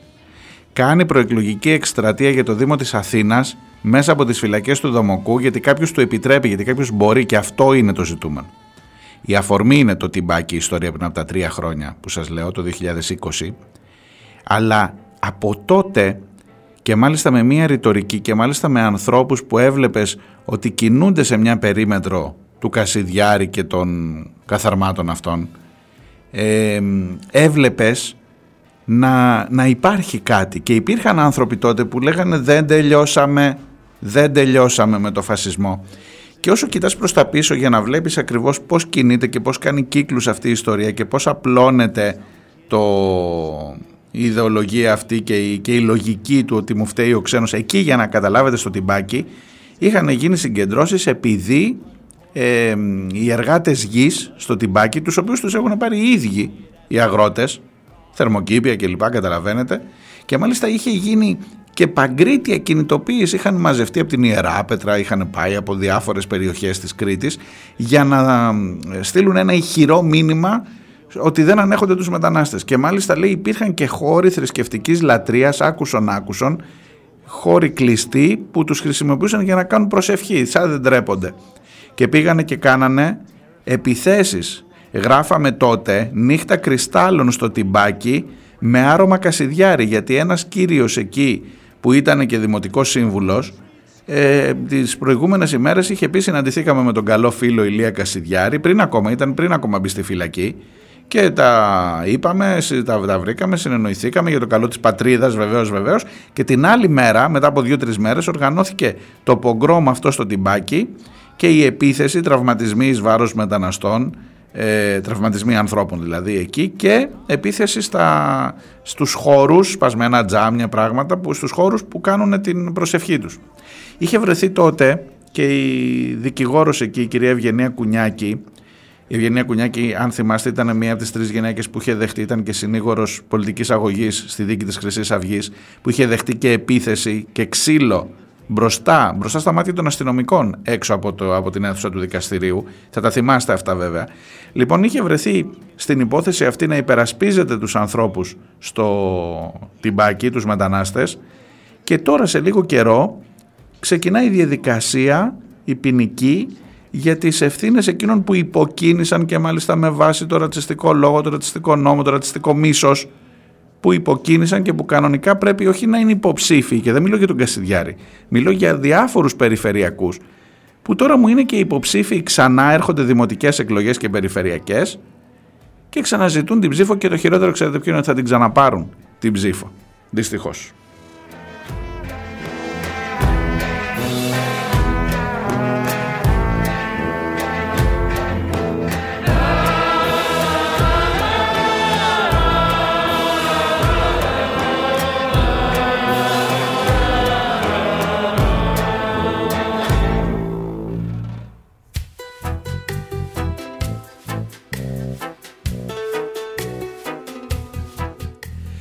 Λοιπόν, είναι στην τηλεφωνική γραμμή δικηγόρος η Ευγενία Κουνιάκη και θέλω να της ε, δώσω το λόγο. Να πάμε καταρχάς πίσω. Έχω κάνει... Ε, καλημέρα σας καταρχάς. Καλημέρα. Καλημέρα σας. Ε, έχω κάνει μια μικρή εισαγωγή για το τι είχε γίνει στο Τιμπάκι το 2020, μια υπόθεση που την ξέρετε πολύ καλά και για μια υπόθεση για την οποία σας καλεί πλέον η, η δικαιοσύνη να δώσετε συγκεκριμένα στοιχεία και θα υπάρχει μια εξέλιξη. Να, να, να πάρουμε λίγο τα πράγματα από την αρχή όσο, όσο γίνεται. Ναι, ναι, ναι. Λοιπόν, τι είχε, τι είχε συμβεί τότε και πώς ε, είχατε εμπλακεί σε αυτή την ιστορία; Ε, είναι γνωστή ιστορία στο, τον Αύγουστο και τον Σεπτέμβριο στο Τιμπάκι, αλλά τώρα για, το, για τη συγκεκριμένη υπόθεση, γιατί είναι σε, ε, έχει πάρει το δρόμο της δικαιοσύνης και η υπόθεση όπου ε, κατηγορείται ο ελληνικής καταγωγής ε, και αυτός συμμετείχε σε όλα τα επεισόδια και mm-hmm. στις συγκεντρώσεις ακροδεξιών κυρίως στο Τυπάκι ο οποίος ε, είχε μαχαιρώσει τον ε, πακιστανικής καταγωγής που είναι και ε, εντολές μου σε ένα βαθμό mm. μαζί με την άδελφο. Ε, αυτή είναι μια άλλη. Αυτή είναι, έχει πάρει το δρόμο της δικαιοσύνης, είναι κατηγορούμενος άλλο. Έχει κάνει προφανώς ο ίδιος μήνυση ε, για ψευδή καταμήνυση στον, ε, και όχι μόνο και για άλλα δικήματα στον ε, πακιστανικής καταγωγής που ευτυχώς είναι μια χαρά γιατί ε, τον είχαν χτυπήσει πολύ Αυτή η υπόθεση αυτή τη στιγμή που είναι για τον ε, Νοέμβρη, το 2000, τώρα το 8 του Νοέμβρη, ναι, ναι. αφορά μια μηνυτήρια αναφορά γιατί και στην προσπάθεια που παρατηρούσαμε την ιστορία με το τυπάκι αλλά και ε, σε μια έρευνα που κάναμε σχετικά με, τα, με τις εργασιακές σχέσεις στην Κρήτη ε, είδαμε όλα αυτά τα βίντεο που υπάρχουν στο, ε, στο διαδίκτυο, δυστυχώς μερικά υπάρχουν ακόμη, ναι. ε, όπου είναι από τη συγκέντρωση 9 Σεπτεμβρίου του 2020 που έγινε στο κόμβο των Αθανάτων, στην Εθνική Οδό. Ε, όπου εκεί μιλάνε διάφοροι, ε, μεταξύ των οποίων ο Καμαρίτης Κωνσταντίνος που είναι υποψήφιο, ήταν υποψήφιος. Με τη Χρυσή Αυγή. Με τη Χρυσή Αυγή στο Ρέθυμνο. Ε, ο ο κύριος είναι... Μουζουράκης που ήταν ο υποψήφιος. Ο με... που ήταν ναι, και δημοτικό σύμβουλος στην Ιερά Πέτρα. Ναι, και ήταν υποψήφιος και... και με τους Παρτιάτες τώρα στις εκλογές αυτές, στο Λασίθι. Είναι, από ό,τι καταλαβαίνω, είναι με βάση αυτά που βλέπω στο διαδίκτυο, είναι με τους με τον Κασιδιάρη και τους ελεύθερους Αθηναίους, με τον mm. Κασιδιάρη πάντως στην Αθήνα. Ναι. Ε... Οι οποίοι είχαν πολύ συγκεκριμένη ποινική συμπεριφορά, ποινικά κολάσιμη συμπεριφορά, διότι η κατηγορία είναι υποκίνηση, διορθώστε με ακριβώς. Εγώ, εγώ να σας πω την αλήθεια, επειδή είμαι όμως μάρτυρας, δεν φαίνεται στην κλίση γιατί κατηγορούνται. Ε, πιθανολογώ ότι επειδή είναι, για να με καλούν είναι με βάση τη μηνυτήρια αναφορά, ε, είναι ε, πιθανολογώ ότι είναι γι' αυτό, αλλά δεν είμαι... Η, η σύλληψή του τότε, γιατί είχε... είχε... Κάτι, έχει αφαιρεθεί κάτι ναι. από... Πάντως η σύλληψη τότε ήταν για διέγερση του πλήθους, δηλαδή κατηγορήθηκε ο συγκεκριμένος άνθρωπος ότι ήταν αυτός που έδωσε το σύνθημα για να πάνε για να... Το, για το που επιτέθηκαν και στο... Βεβαίως, στο χώρο λατρείας. Ναι, ναι. Αυτό είναι, ε, αυτό είναι άλλη πράξη, να φανταστείτε. Τώρα είναι νέα πράξη. Ναι. Ε, ε, επειδή τότε είχε κατηγορηθεί για την επίθεση στο τζαμί, θα δούμε αν, αν ε, γιατί εγώ δεν ξέρω τι έχει γίνει με εκείνη την πορεία της υπόθεσης, την έχω παρακολουθήσει ακριβώς. Είχαν συλληφθεί 17 ε, άτομα, εκ των οποίων κανένας δεν έμεινε στην φυλακή. Όλοι αφέθηκαν ελεύθεροι και υποτίθεται ότι είναι μια διαδικασία, γιατί την παρακολουθήσα και εγώ με βάση το ρεπορτάζ, μια διαδικασία που κάποια στιγμή θα λογοδοτήσουν. Αλλά μέχρι να λογοδοτήσουν είναι υποψήφοι, ξανά είναι υποψήφοι. τώρα μπαίνουν. Έχει εκείνο για να λογοδοτήσουν. Γιατί τώρα η αλήθεια θα έπρεπε να είχαν. Έχει mm. περάσει σχεδόν τρία, έχουν περάσει τρία χρόνια. Ε, βέβαια. Ναι. Θέλω να σας... Ήταν ο, ας πούμε, ο Καμαρίτης, ναι. ο Κωνσταντίνος, ο τρόπος με τον οποίο μιλούσε είναι... Δηλαδή, στην ουσία καλούσε, όχι στην ουσία, ανοιχτά καλούσαν να πυροβολήσουν, να θάψουν τον κόσμο και να μην βρουν κανέναν. Ε, δηλαδή, για πολύ ακραίες ε, και ο Μουζουράκης έλεγε θα πάρουμε τον νόμο στα χέρια μας. Ναι, ναι, ναι. Λέω τα ονόματά τους. ναι. Ο Μουζουράκης έχει πολύ ενδιαφέρον τουλάχιστον όσο τουλάχιστον για μας που παρατηρούμε και το πώς ε, χτίζεται ο λόγος της άκρας δεξιάς και το... Λέει πάρα πολλά Δηλαδή ο τρόπος με τον οποίο προσπαθεί να κινητοποιήσει τον κόσμο είναι δημιουργώντας ένα πανικό ότι ε, είναι κρυμμένοι με όπλα αντάρθες σε διάφορα βουνά και από, από τους μετανάστες και περιμένουν να πάρουν την Κρήτη και το οποίο έχει πάρα πολύ ενδιαφέρον ιδίως τώρα που στην Κρήτη χρειάζονται τόσους πολλούς εργάτες και δεν μπορούν να. Αυτοί, αυτοί, αυτοί τους οποίους κατηγορεί είναι οι άνθρωποι που, έχουν, που ναι, εκμεταλλεύονται οι ίδιοι στα χωράφια τους. Δηλαδή, μιλάμε ναι. για την απόλυτη παράνοια. Ε, και επίσης να διευκρινίσω ότι με βάση μια ποινική διαδικασία λέμε τα ονόματά τους γιατί οι άνθρωποι αυτοί είναι, έχουν εκτεθεί στον εκλογικό στίβο και άρα είναι στελέχη πολιτικά. Γιατί υπάρχουν κι άλλοι πάρα ναι, πολλοί στο, στο κατηγορητήριο που είναι απλοί άνθρωποι ενδεχομένως ε, με, με, αυτή την ιδεολογία, αλλά δεν, ε, δεν μπαίνουμε στη διαδικασία να πούμε τα ονόματα τους. Αλλά ο Καμαρίτης και ο Μουζουράκης είναι στελέχοι, είναι υποψήφοι της Χρυσής Αυγής ή των Σπαρτιατών αργότερα και με αυτή την οπτική προφανώς είναι δημόσια πρόσωπα. Και ο ένας είναι και δημοτικός σύμβουλος.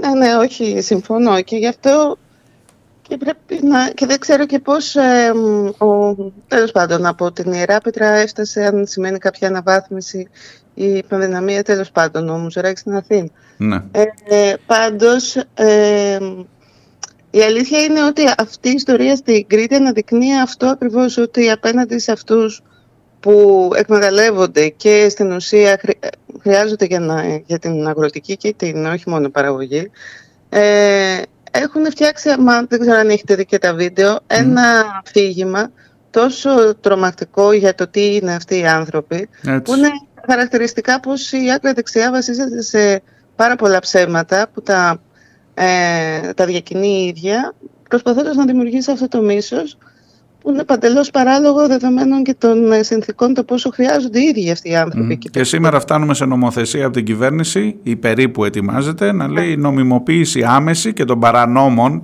σε εισαγωγικά η λέξη, ε, για να πάνε στη Θεσσαλία να αποκαταστήσουμε την περιοχή στα χωράφια. Θέλω να σας ναι. ρωτήσω... Έχοντας... Και η αλήθεια είναι, να το πω και αυτό, ναι. το πόσο παράλογο είναι και η πολιτική της κυβέρνησης αλλά και το πώς λειτουργεί πια ολόκληρο και στο επίπεδο ευρωπαϊκό αυτό το σύστημα. Το ναυάγιο του Πύλου πεθάνανε 650 άνθρωποι και ο Δήμος ε, ε, Πύλου ε, Νέστορος ε, έβγαλε την ανακοίνωση πριν ε, μετά τις πλημμύρες στην, στη Θεσσαλία που καλούσε τους πληρωμαπαθείς να πάνε να δουλέψουν ναι. στα χωρά. Δηλαδή θα μπορούσαν να είχαν σώσει αυτούς τους ανθρώπους, να μπουν να δουλέψουν. Σωστό.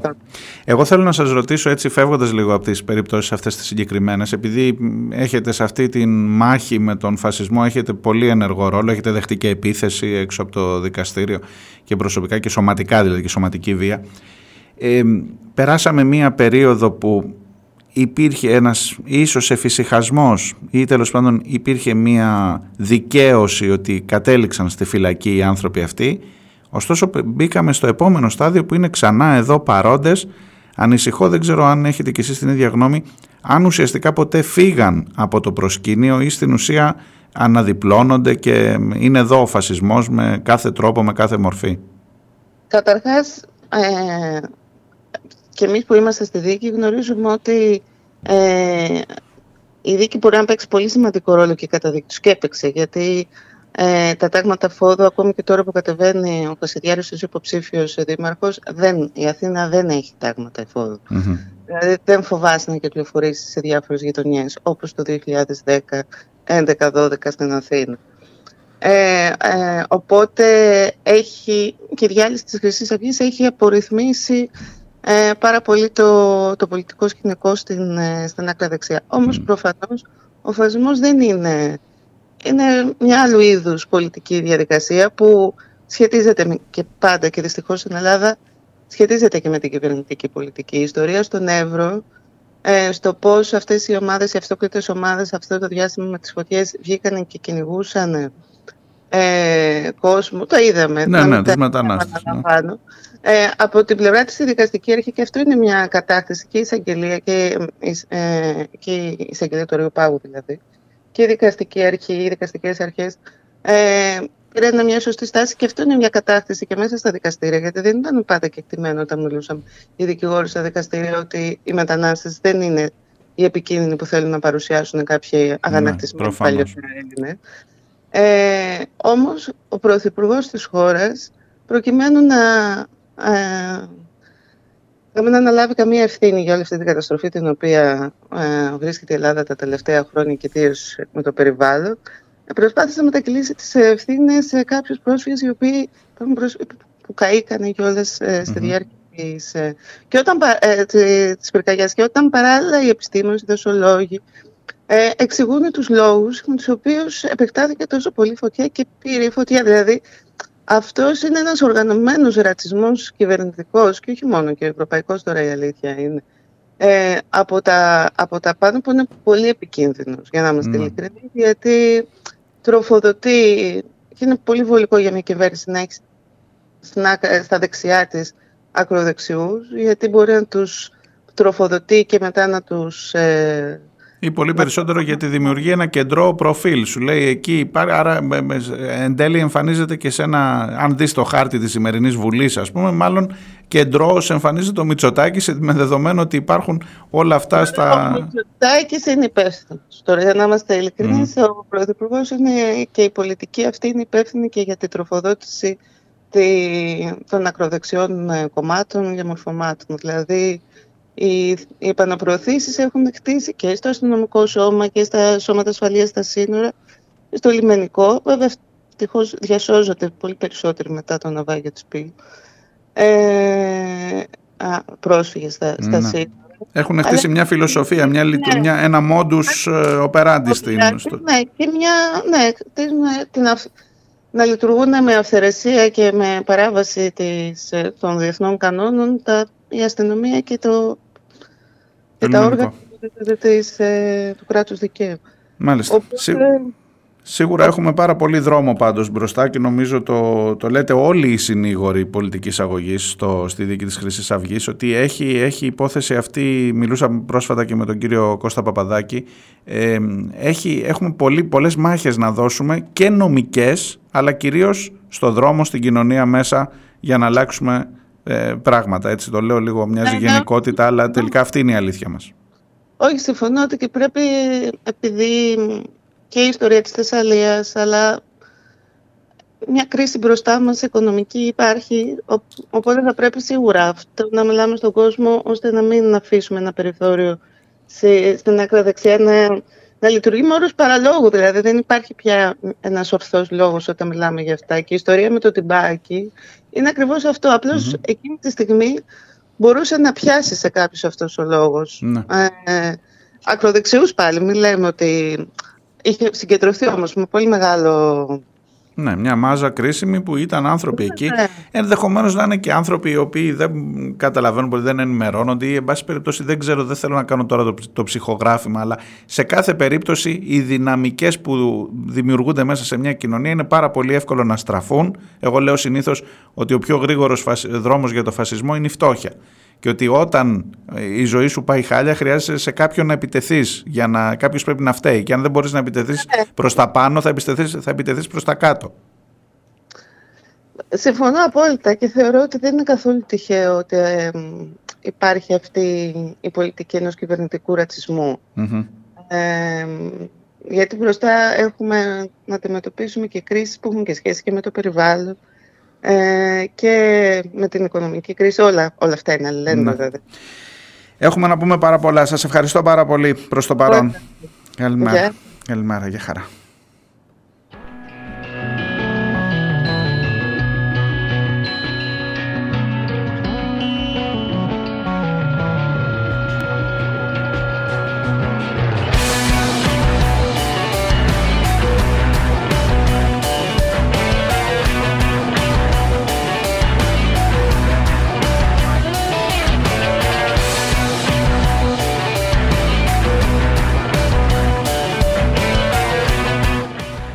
Ήταν η κυρία Ευγενία Κουνιάκη, δικηγόρος, ε, μέλος της πολιτικής αγωγής στην δίκη της Χρυσής Αυγής και με, πολλά ζητήματα ανοιχτά και με την υπόθεση στο Τιμπάκι αλλά και με όλα αυτά που ακούσατε για τις μάχες που έχουμε να δώσουμε απέναντι στον φασισμό. Κρατήστε, συνδέστε λίγο αυτά τα δύο θέματα. Το να, το να μην μπορείς να πληρώσεις το καλοριφέρ, το, το να ανοίξεις το καλοριφέρ, να πληρώσεις το πετρέλαιο, το να κόβεις από το φαγητό και από τα φάρμακα, το να θέλεις δύο χιλιάρικα το χρόνο για να ζεστάνεις το σπίτι είναι αποδεδειγμένα ο πιο γρήγορος δρόμος για το φασισμό. Μπορεί να μην έχεις να βάλεις πετρέλαιο, να ψηφίζεις στο 41% ή ό,τι άλλο εν πάση περιπτώσει και τελικά να φταίει στη ζωή σου ο πιο κάτω, ο, αυτός που είναι δυσκολότερα, αυτός που ήρθε να σου πάρει τη δουλειά, αυτός που πείθεσε ότι κάπου είναι κρυμμένο σε κάτι βουνά και ετοιμάζεται να πάρει το σύνθημα από τους μουσουλμάνους. Άμα ακούσετε, τα έχω τα βίντεο αυτά, αλλά θα λερώσω και το ραδιοφωνικό αέρα. Δεν θέλω καν. Αν ακούσετε τι, τι ψέματα, τι εικόνα δίνουν αυτοί οι άνθρωποι και παρακινούν κάποια πλήθη. Παρακίνησαν πριν από τρία χρόνια να πάνε να επιτεθούν στους ανθρώπους τους εργάτες τους. Τους εργάτες τους. Αυτό και αν είναι τρελό. Αυτά.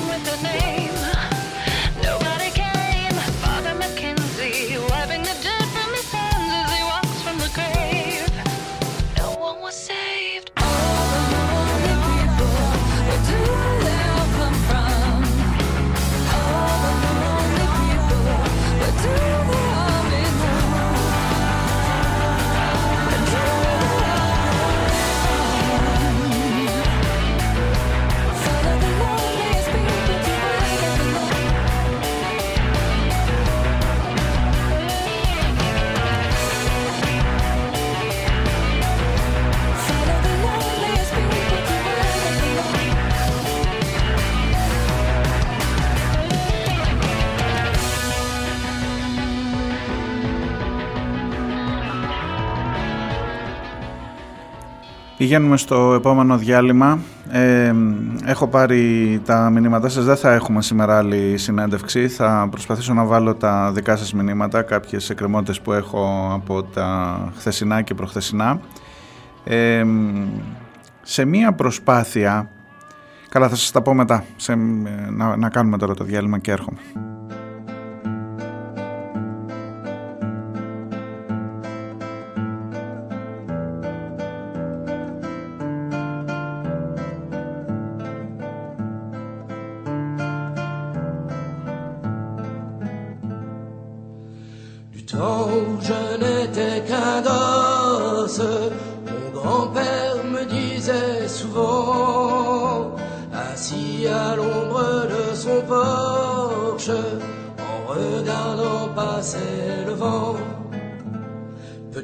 Vois-tu ce pieu de bois auquel nous sommes tous enchaînés Tant qu'il sera planté comme ça, nous n'aurons pas la liberté.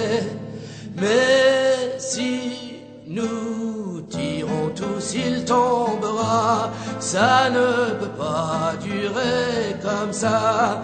Il faut qu'il tombe, tombe, tombe Vois-tu comme il penche déjà Si je tire fort, il doit bouger. Et si tu tires à mes côtés, c'est sûr qu'il tombe, tombe, tombe, et nous aurons la liberté. Petit, ça fait déjà longtemps que je m'y écorche les mains. Je me dis de temps en temps que je me suis battu pour rien. Il est toujours si grand, si lourd, la force vient à me manquer. Je me demande si un jour nous aurons bien la liberté. Mais tombera. Ça ne peut pas durer comme ça. Il faut qu'il tombe, tombe, tombe. Vois-tu comme il penche déjà. Si je tire fort, il doit bouger. Et si tu tires à mes côtés, c'est sûr qu'il tombe, tombe, tombe. Et nous aurons la liberté. Mon grand-père s'en est allé, un vent mauvais l'a emporté, et je reste seul sous le porche à regarder jouer d'autres gosses, dansant autour du vieux pieu noir, où tant de mains se sont usées, chantent des chansons d'espoir qui parlent de la liberté. Oh, si nous tirons tous, il tombera. Ça ne peut pas durer comme ça. Il faut qu'il tombe, tombe, tombe. Vois-tu comme il penche déjà? Si je tire fort, il doit bouger. Et si tu tires à mes côtés, c'est sûr qu'il tombe, tombe, tombe, et nous aurons la liberté. La la la la la la la la la la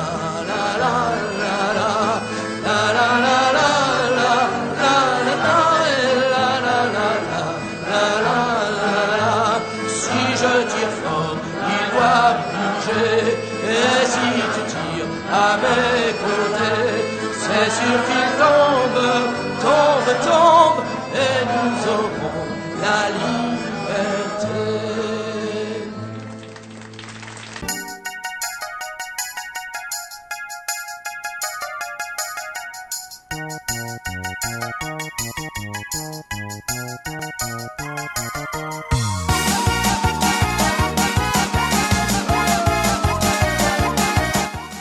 Ακούτε πίσω σελίδα, είμαι ο Μάριος Διονέλης, τελευταίο ημίωρο για σήμερα, για την ε, σημερινή εκπομπή. Ακούστηκε πριν ένα τραγούδι και επειδή ξέρω ότι θα με ρωτήσετε, ε, του Μάρκ Ρομπίν, αν το λέω σωστά, Λεπιού. Ε, τα, τα γαλλικά μου είναι επίπεδου μέχρι Ζινεντίν Ζιντάν, ξέρετε.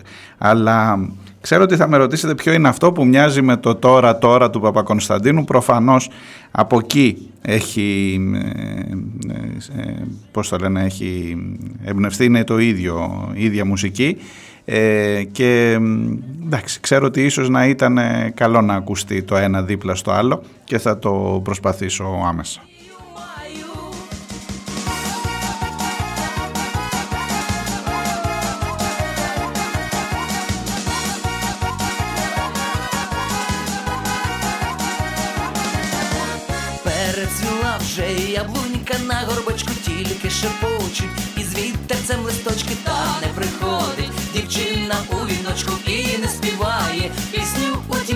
Садочку.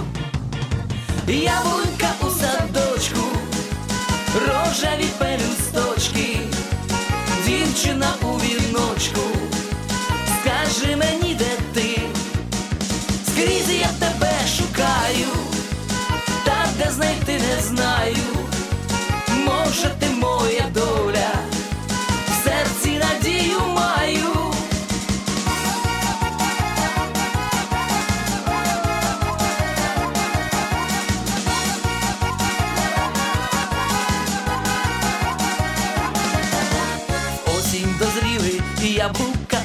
Садочку бачить, зриває їх дівчина у віночку, ох, не дарма кожного дня чекав раду, так яблук в житті ще не збирав.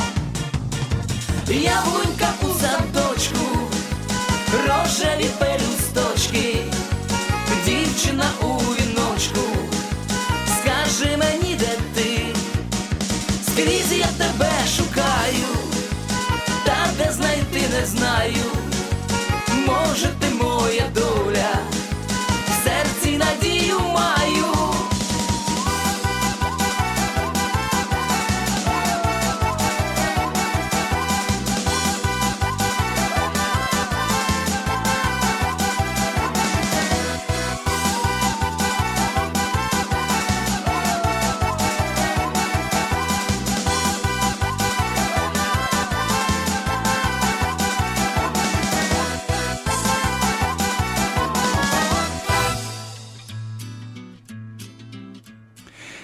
Αυτό εδώ είναι. Η μεταφορά στα ελληνικά από το προηγούμενο που ακούσαμε. κόσμος όσα κι αν έχει στραβά Έστω κι αν μείνω πια μόνος Πάντα θα φεύγω μπροστά. Όσα γραφτά κι αν θα κάψουν Στο φως δεν βάζουν φωτιά Όσες αλήθειες κι αν θάψουν Λευτερημένη καρδιά. Όπως και να είναι τούτη γη Θα με στην πρώτη τη γραμμή. Όπως και τώρα, τώρα, τώρα Που είναι δισεκτή καιρή. Όπως και να είναι τούτη γη θα με στην πρώτη τη γραμμή όπως και τώρα, τώρα, τώρα που είναι δισεκτή καιρή.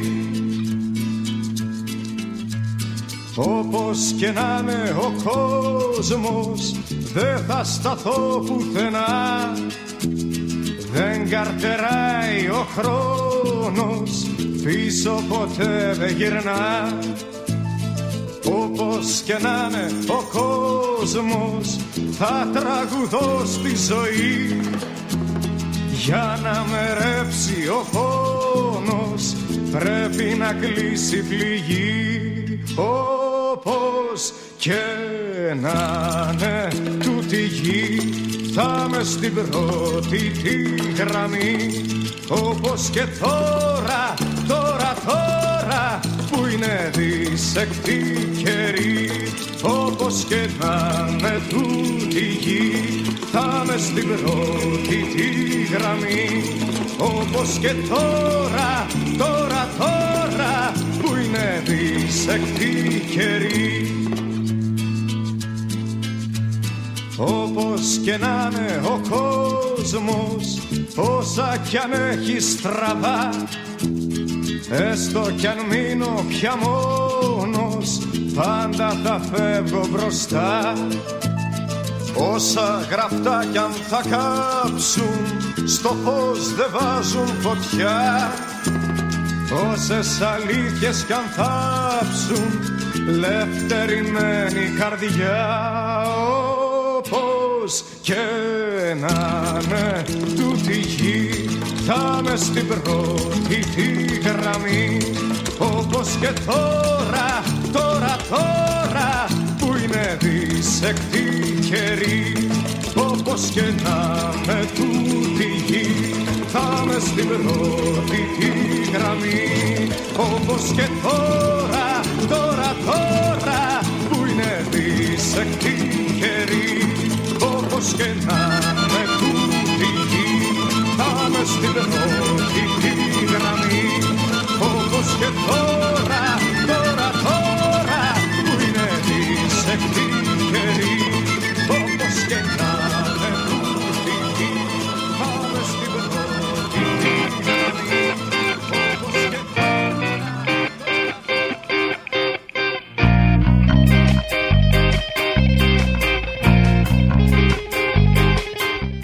Είδατε που σας τα έλεγα. Ο, ο η, η τριελάστ. Πριν, προ- πριν το δω, αλήθεια σας το λέω, πριν δω ότι θα ρωτήσετε, ρώτησε. Ποιο είναι αυτό το γαλλικό κομμάτι που παίζει τώρα; Λοιπόν, το τώρα τώρα ήταν ε, πάνω σφαλάρα η στίχη 1978. Ε, Βασίλης Παπακονσταντίνου φυσικά. Η προηγούμενη εκδοχή που ακούσατε ήταν ε, στην η μουσική, ήταν από τον Μάρκ Ρομπίν Λεπιού το διακύβευμα μου το βγάζει εδώ στην τα γαλλικά η ερώτηση εν πάση περιπτώσει το, το ερώτημα. Και η μουσική από ό,τι βλέπω είναι του Λουίς Λας, ο οποίος ε, ήταν, ε, είναι Καταλανός, είναι ζει ο άνθρωπος του 1948 έχει γεννηθεί ε, και είναι Καταλανός ε, και μέλος και του Κοινοβουλίου, του Καταλανικού, ε, συγγραφέας, τραγουδιστής και πολιτικός της Ισπανίας.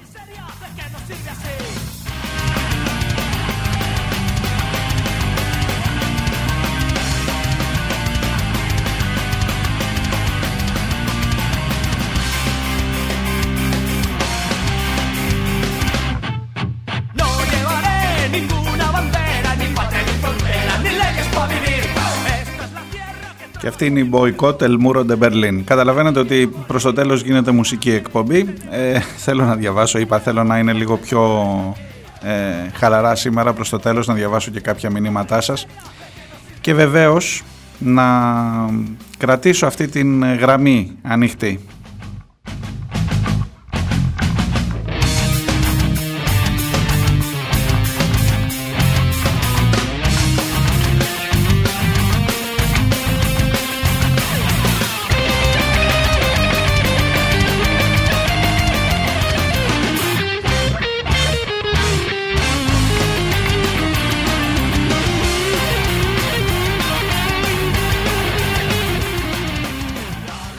Η Νούλη. Τι εννοείται ότι πήραν πίσω την αδειοδότηση για τις ανεμογεννήτριες στον Εύρο, για ένα χρόνο, ίσα δηλαδή να περάσει η μπόρα, η επικαιρότητα; Από ό,τι είπαν από την ορνηθολογική εταιρεία για να αποκατασταθεί κάπως η τάξη σε ό,τι αφορά τα διάφορα πτηνά, χρειάζονται τουλάχιστον 2 με 3 χρόνια για το ίδιο το δάσος. Για το ίδιο το δάσος, μερικές δεκάδες χρόνια. Με προβληματίζει πολύ η υπόθεση όλοι με τη Θεσσαλία, με τον Κάμπο γενικότερα.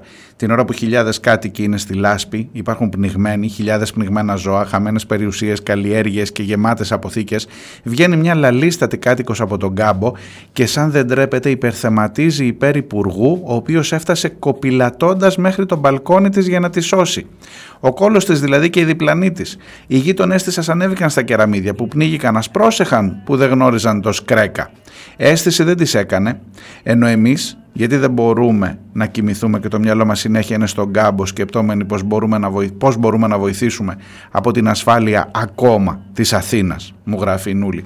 Πώς πρέπει να αντιδράσω όταν ο κάμπος ξαναψηφίζει τον ανεκδιήγητο Μπέο; Ο καθένας μας πρέπει επιτέλους να αναλάβει τις ευθύνες του και για τον Μητσοτάκη και για τον κάθε Μπέο. Το Αρκαλοχώρη τι ψήφισε αλήθεια; Μια που με ρωτάτε επειδή ξέρω, στο Δήμο βγήκε το Πασόκ πρώτο ε, στις εκλογές που είναι όχι μόνο το Αρκαλοχώρη είναι και το Καστέλι και γύρω γύρω και ψηλά η Νέα Δημοκρατία. Ναι, αυτά ψήφισε.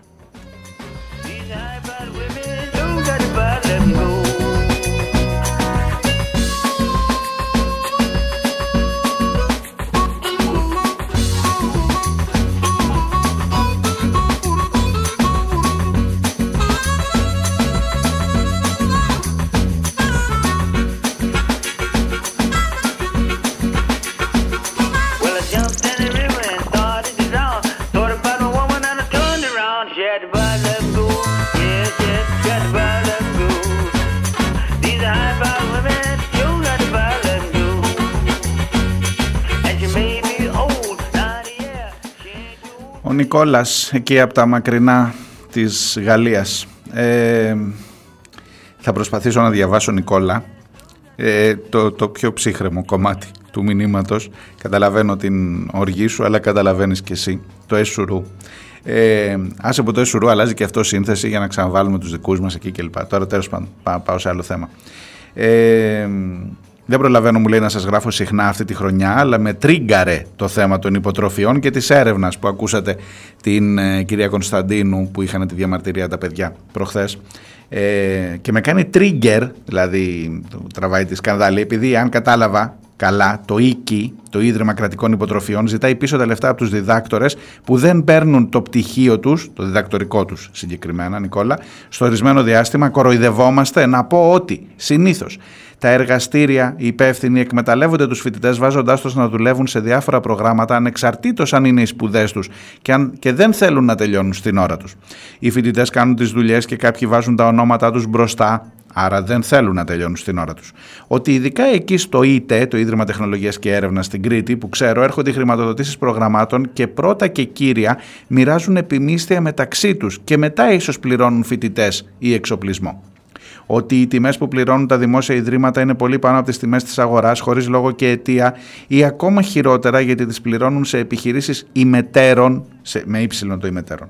Ότι από το 2007 μας μετέτρεπαν σε ελεύθερους επαγγελματίες, υποχρεώνοντάς μας να κάνουμε έναρξη επαγγέλματος και συχνά πληρώναμε πρόστιμα για διάφορους λόγους σε εφορία ή τέβε, ή ότι μπορείς να έπαιρνες υποτροφία το 2009 και να ξεκινούσες να πληρώνεσαι το 2012. Ότι παρόλο που ξεκίνησες να πληρώνεσαι το 2012, αν ολοκλήρωνες τι σπουδέ σου το 2013, επειδή το διδακτορικό για παράδειγμα υποτίθεται ότι είναι τετραετές, έχανες τα υπόλοιπα χρόνια της υποτροφίας σου, γιατί προφανώς σταματούσες να πληρώνεσαι τελειώνοντας το διδακτορικό σου.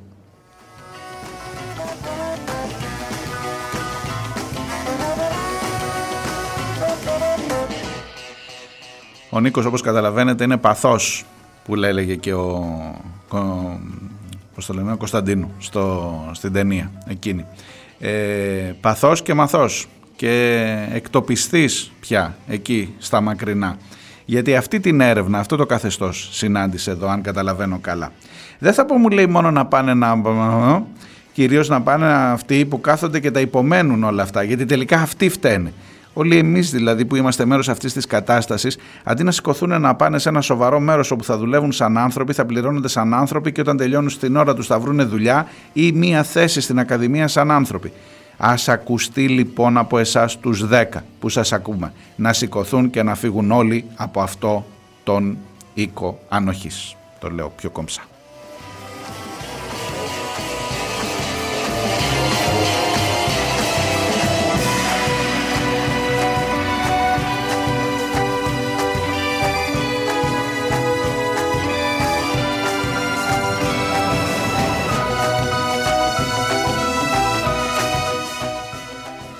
Από την Βρετανία ο Σπύρος μου στέλνει ένα, μια είδηση από το BBC και μου περιγράφει τι γίνεται για τον Καναδά. Η είδηση αφορά τον, όχι τη Βρετανία αλλά τον Καναδά. Ε, ο πρόεδρος της Βουλής του Καναδά παρετήθηκε γιατί έκανε ένα παρόμοιο περιστατικό με αυτό που έγινε όταν μίλησαν οι Αζόφ στην Ελληνική Βουλή. Μόνο που εκεί παρετήθηκε. Και βγήκε και ο Πρωθυπουργός Σπύρο, επόμενη είδηση, γιατί μου το έχεις στείλει τώρα δύο μέρες, σίγουρα θα το έχεις δει. Βγήκε και ο Τριντό και ζήτησε συγγνώμη, γιατί στην ουσία χλέβασε, τέλος πάντων ε, υπήρξαν ε, διατυπώσεις που ε, έβαζαν τον φασισμό από την, όχι από το παράθυρο, από την πόρτα κανονικά μέσα στη Βουλή. Στο, τον ναζισμό μέσα στη Βουλή της, του Καναδά.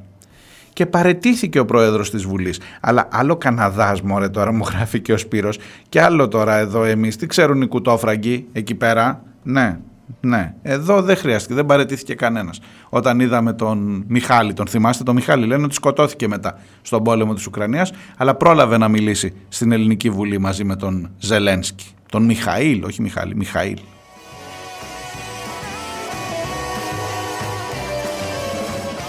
Αλλά μην τα λες εσύ αυτά γιατί ξέρεις μπορεί να σε πούνε και πουτινάκι στο τέλος και μην βάζεις και τίποτα ρωσικά και μην... Ε, αλήθεια η απαγόρευση για τη λίμνη των Κύκνων, κυρία Μενδών, ισχύει ακόμα; Δεν θα ξανακούσουμε ποτέ ούτε Τσαϊκόφσκι ούτε τίποτα, ε. Ε, τίποτα, τίποτα. Εντάξει, τέλος, ούτε Σωστακόβιτ, κομμένα όλα, κομμένα. Ακούμε μόνο ε, δυτικά. Εντάξει, εντάξει. So what would have been so terrible if I had a small fortune. If I were a rich man,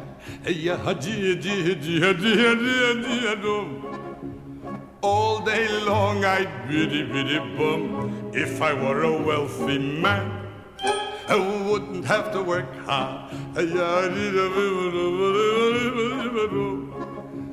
If I were a bitty bitty rich, idle diddle diddle diddle man. I'd build a big tall house with rooms by the dozen. Ο Γιώργος μου στέλνει Στην εκπομπή λέει του Κόντρα με τον Πάνο Χαρίτο, στο δελτίο ειδήσεων δηλαδή, ο κύριος Πουλακίδας ε, είπε μεταξύ άλλων και μία φράση που είπε ο κύριος Τσίπρας την είπε, επικαλέστηκε τον Τζόρτσιλ ότι η πολιτική είναι events my dear, είναι πράξεις αγαπητέ μου. Τι σημαίνει αυτό; Ότι με πράξεις διαμορφώνεις τα πράγματα. Βέβαια μου γράφει ο Γιώργος, event σημαίνει τα εξής και εκδήλωση, περιστατικό, γεγονός, αποτέλεσμα, συμβάν και μου στέλνει και ε, το λεξικό. Το λαθάκι λέει αυτό στη μετάφραση έγινε εσκεμένα και όχι μόνο από τον κύριο Πουλακίδα και σε διάφορα άλλα κανάλια είχαμε την ίδια μετάφραση. Τώρα να σου πω κάτι Γιώργο, εκεί έχουν χαθεί γενικώς στη μετάφραση, στο ΣΥΡΙΖΑ. Δεν ξέρω πώς θα βγει όλο αυτό και πού θα καταλήξει. Ε, παρακολουθώ κι εγώ με, με απορία, με δέος καμιά φορά Είπα μια κουβέντα στην αρχή. Εκείνο τον κύριο που, που, που χοροπηδάει και κάνει αυτά τα χαζά μέσα, θα μου πεις αυτό σε πείραξε, ορίστε, δημιουργεί τηλεθέαση. Όλοι συζητάνε για το πώς μπήκε στο σχολείο. Μπήκε όπως μπαίνανε, θυμάστε, οι Dukes, όσοι είστε πιο μεγάλοι λίγο. Θυμάστε που βλέπαμε Dukes, που δεν ανοίγαν οι πόρτες και μπαίναν έτσι από τα παράθυρα. Έτσι πήγε να μπει τώρα. Γιατί, γιατί μπορεί. Γιατί του είπανε κάνε μια αυτό να, να, να πουλήσουμε λίγο παραπάνω. Δεν ξέρω γιατί. Δεν ξέρω. Γιατί του έρχεται ενός προέδρου του κόμματος της ριζοσπαστικής αριστεράς να πάει να μπει στο σχολείο και να πηδήξει το κάγκελο έτσι να μπει από κάτω, σαν να κάνει λίμπο και μάλιστα σε σχολείο που έχει ανάπηρα παιδιά. Δηλαδή πιο ηλίθι. Λοιπόν, εντάξει, μουσική, μουσική. I see her putting her hands and strutting like a peacock. Oh, what a happy mood she's in. Screaming at the servants day and night. The most important men in town will come to fawn on me. They will ask me to advise them like a Solomon the wise. Και ο Μπερσέκερ από την Κέρκυρα μου στέλνει εκείνη την είδηση που την ανακάλυψε έστω και λίγο καθυστερημένα. Τα πρόβατα λέει στο Βόλο, μέσα σε όλες αυτές τις καταστροφές και σε όλα αυτά, σε μια αποθήκη, ήταν η αποθήκη του συσκευαστηρίου της εταιρείας που κάνει την φαρμακευτική κάναβη και φάγανε λέει 300 κιλά κάναβη και βγήκε ο, ο ιδιοκτήτης εκεί του, ε, του εργοστασίου και είπε τα πρόβατα χοροπηδούσαν και λοιπά. Και μια χαρά λέει ήταν πολύ χαρούμενα και δεν, ε, για δύο-τρεις μέρες ήταν μάλλον μπορεί να είναι και η λύση ξέρω εγώ Μπερσέκερ δεν ξέρω, δεν ξέρω ειλικρινά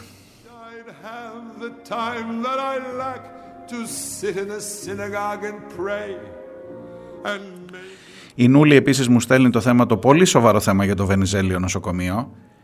Χρειάζεται να περιμένεις, εκκρεμούν χιλιάδες, χιλιάδες, δύο χιλιάδες μου φαίνεται στο Βενιζέλιο και τρεις χιλιάδες στο Πανεπιστημιακό Νοσοκομείο στο Ηράκλειο και δεν είναι βεβαίως μόνο στο Ηράκλειο, σε όλα κυρίως τα περιφερειακά νοσοκομεία, διότι δεν έχουν προσωπικό. Εκκρεμούν χειρουργία, δηλαδή ξεκινά σήμερα να πεις ότι χρειάζομαι να κάνω μια εγχείρηση, σου λέει ο γιατρός και ξέρεις ότι θα την κάνεις σε τρία χρόνια, τέσσερα χρόνια, πέντε χρόνια.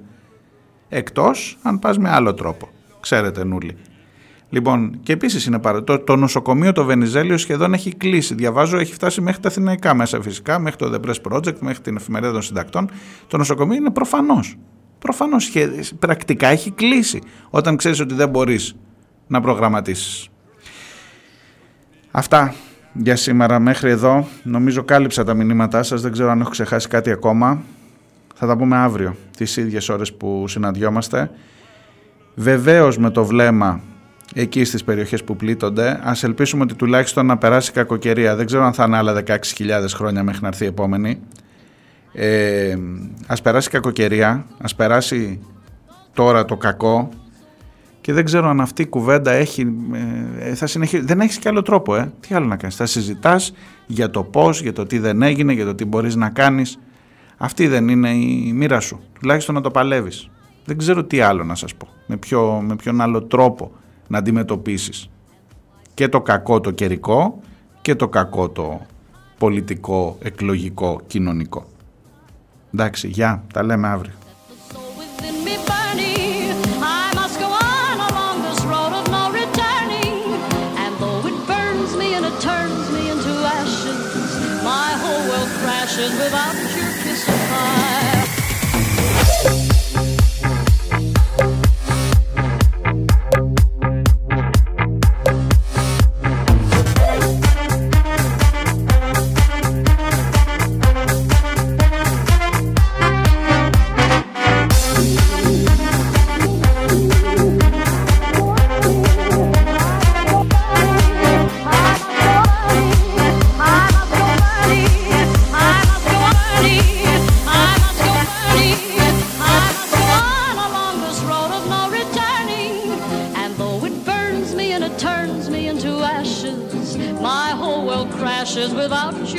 Of fire. I touch your lips and all at once the sparks go flying. The lips that know so well the art of lying. And though I see the danger, still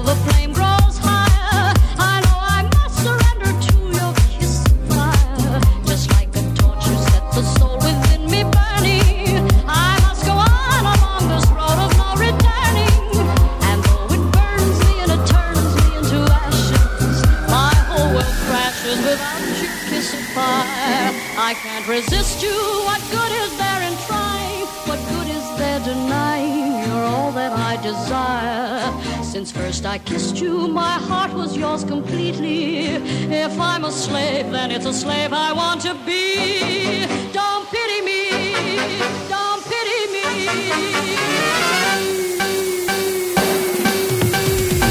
I touch your lips and all at once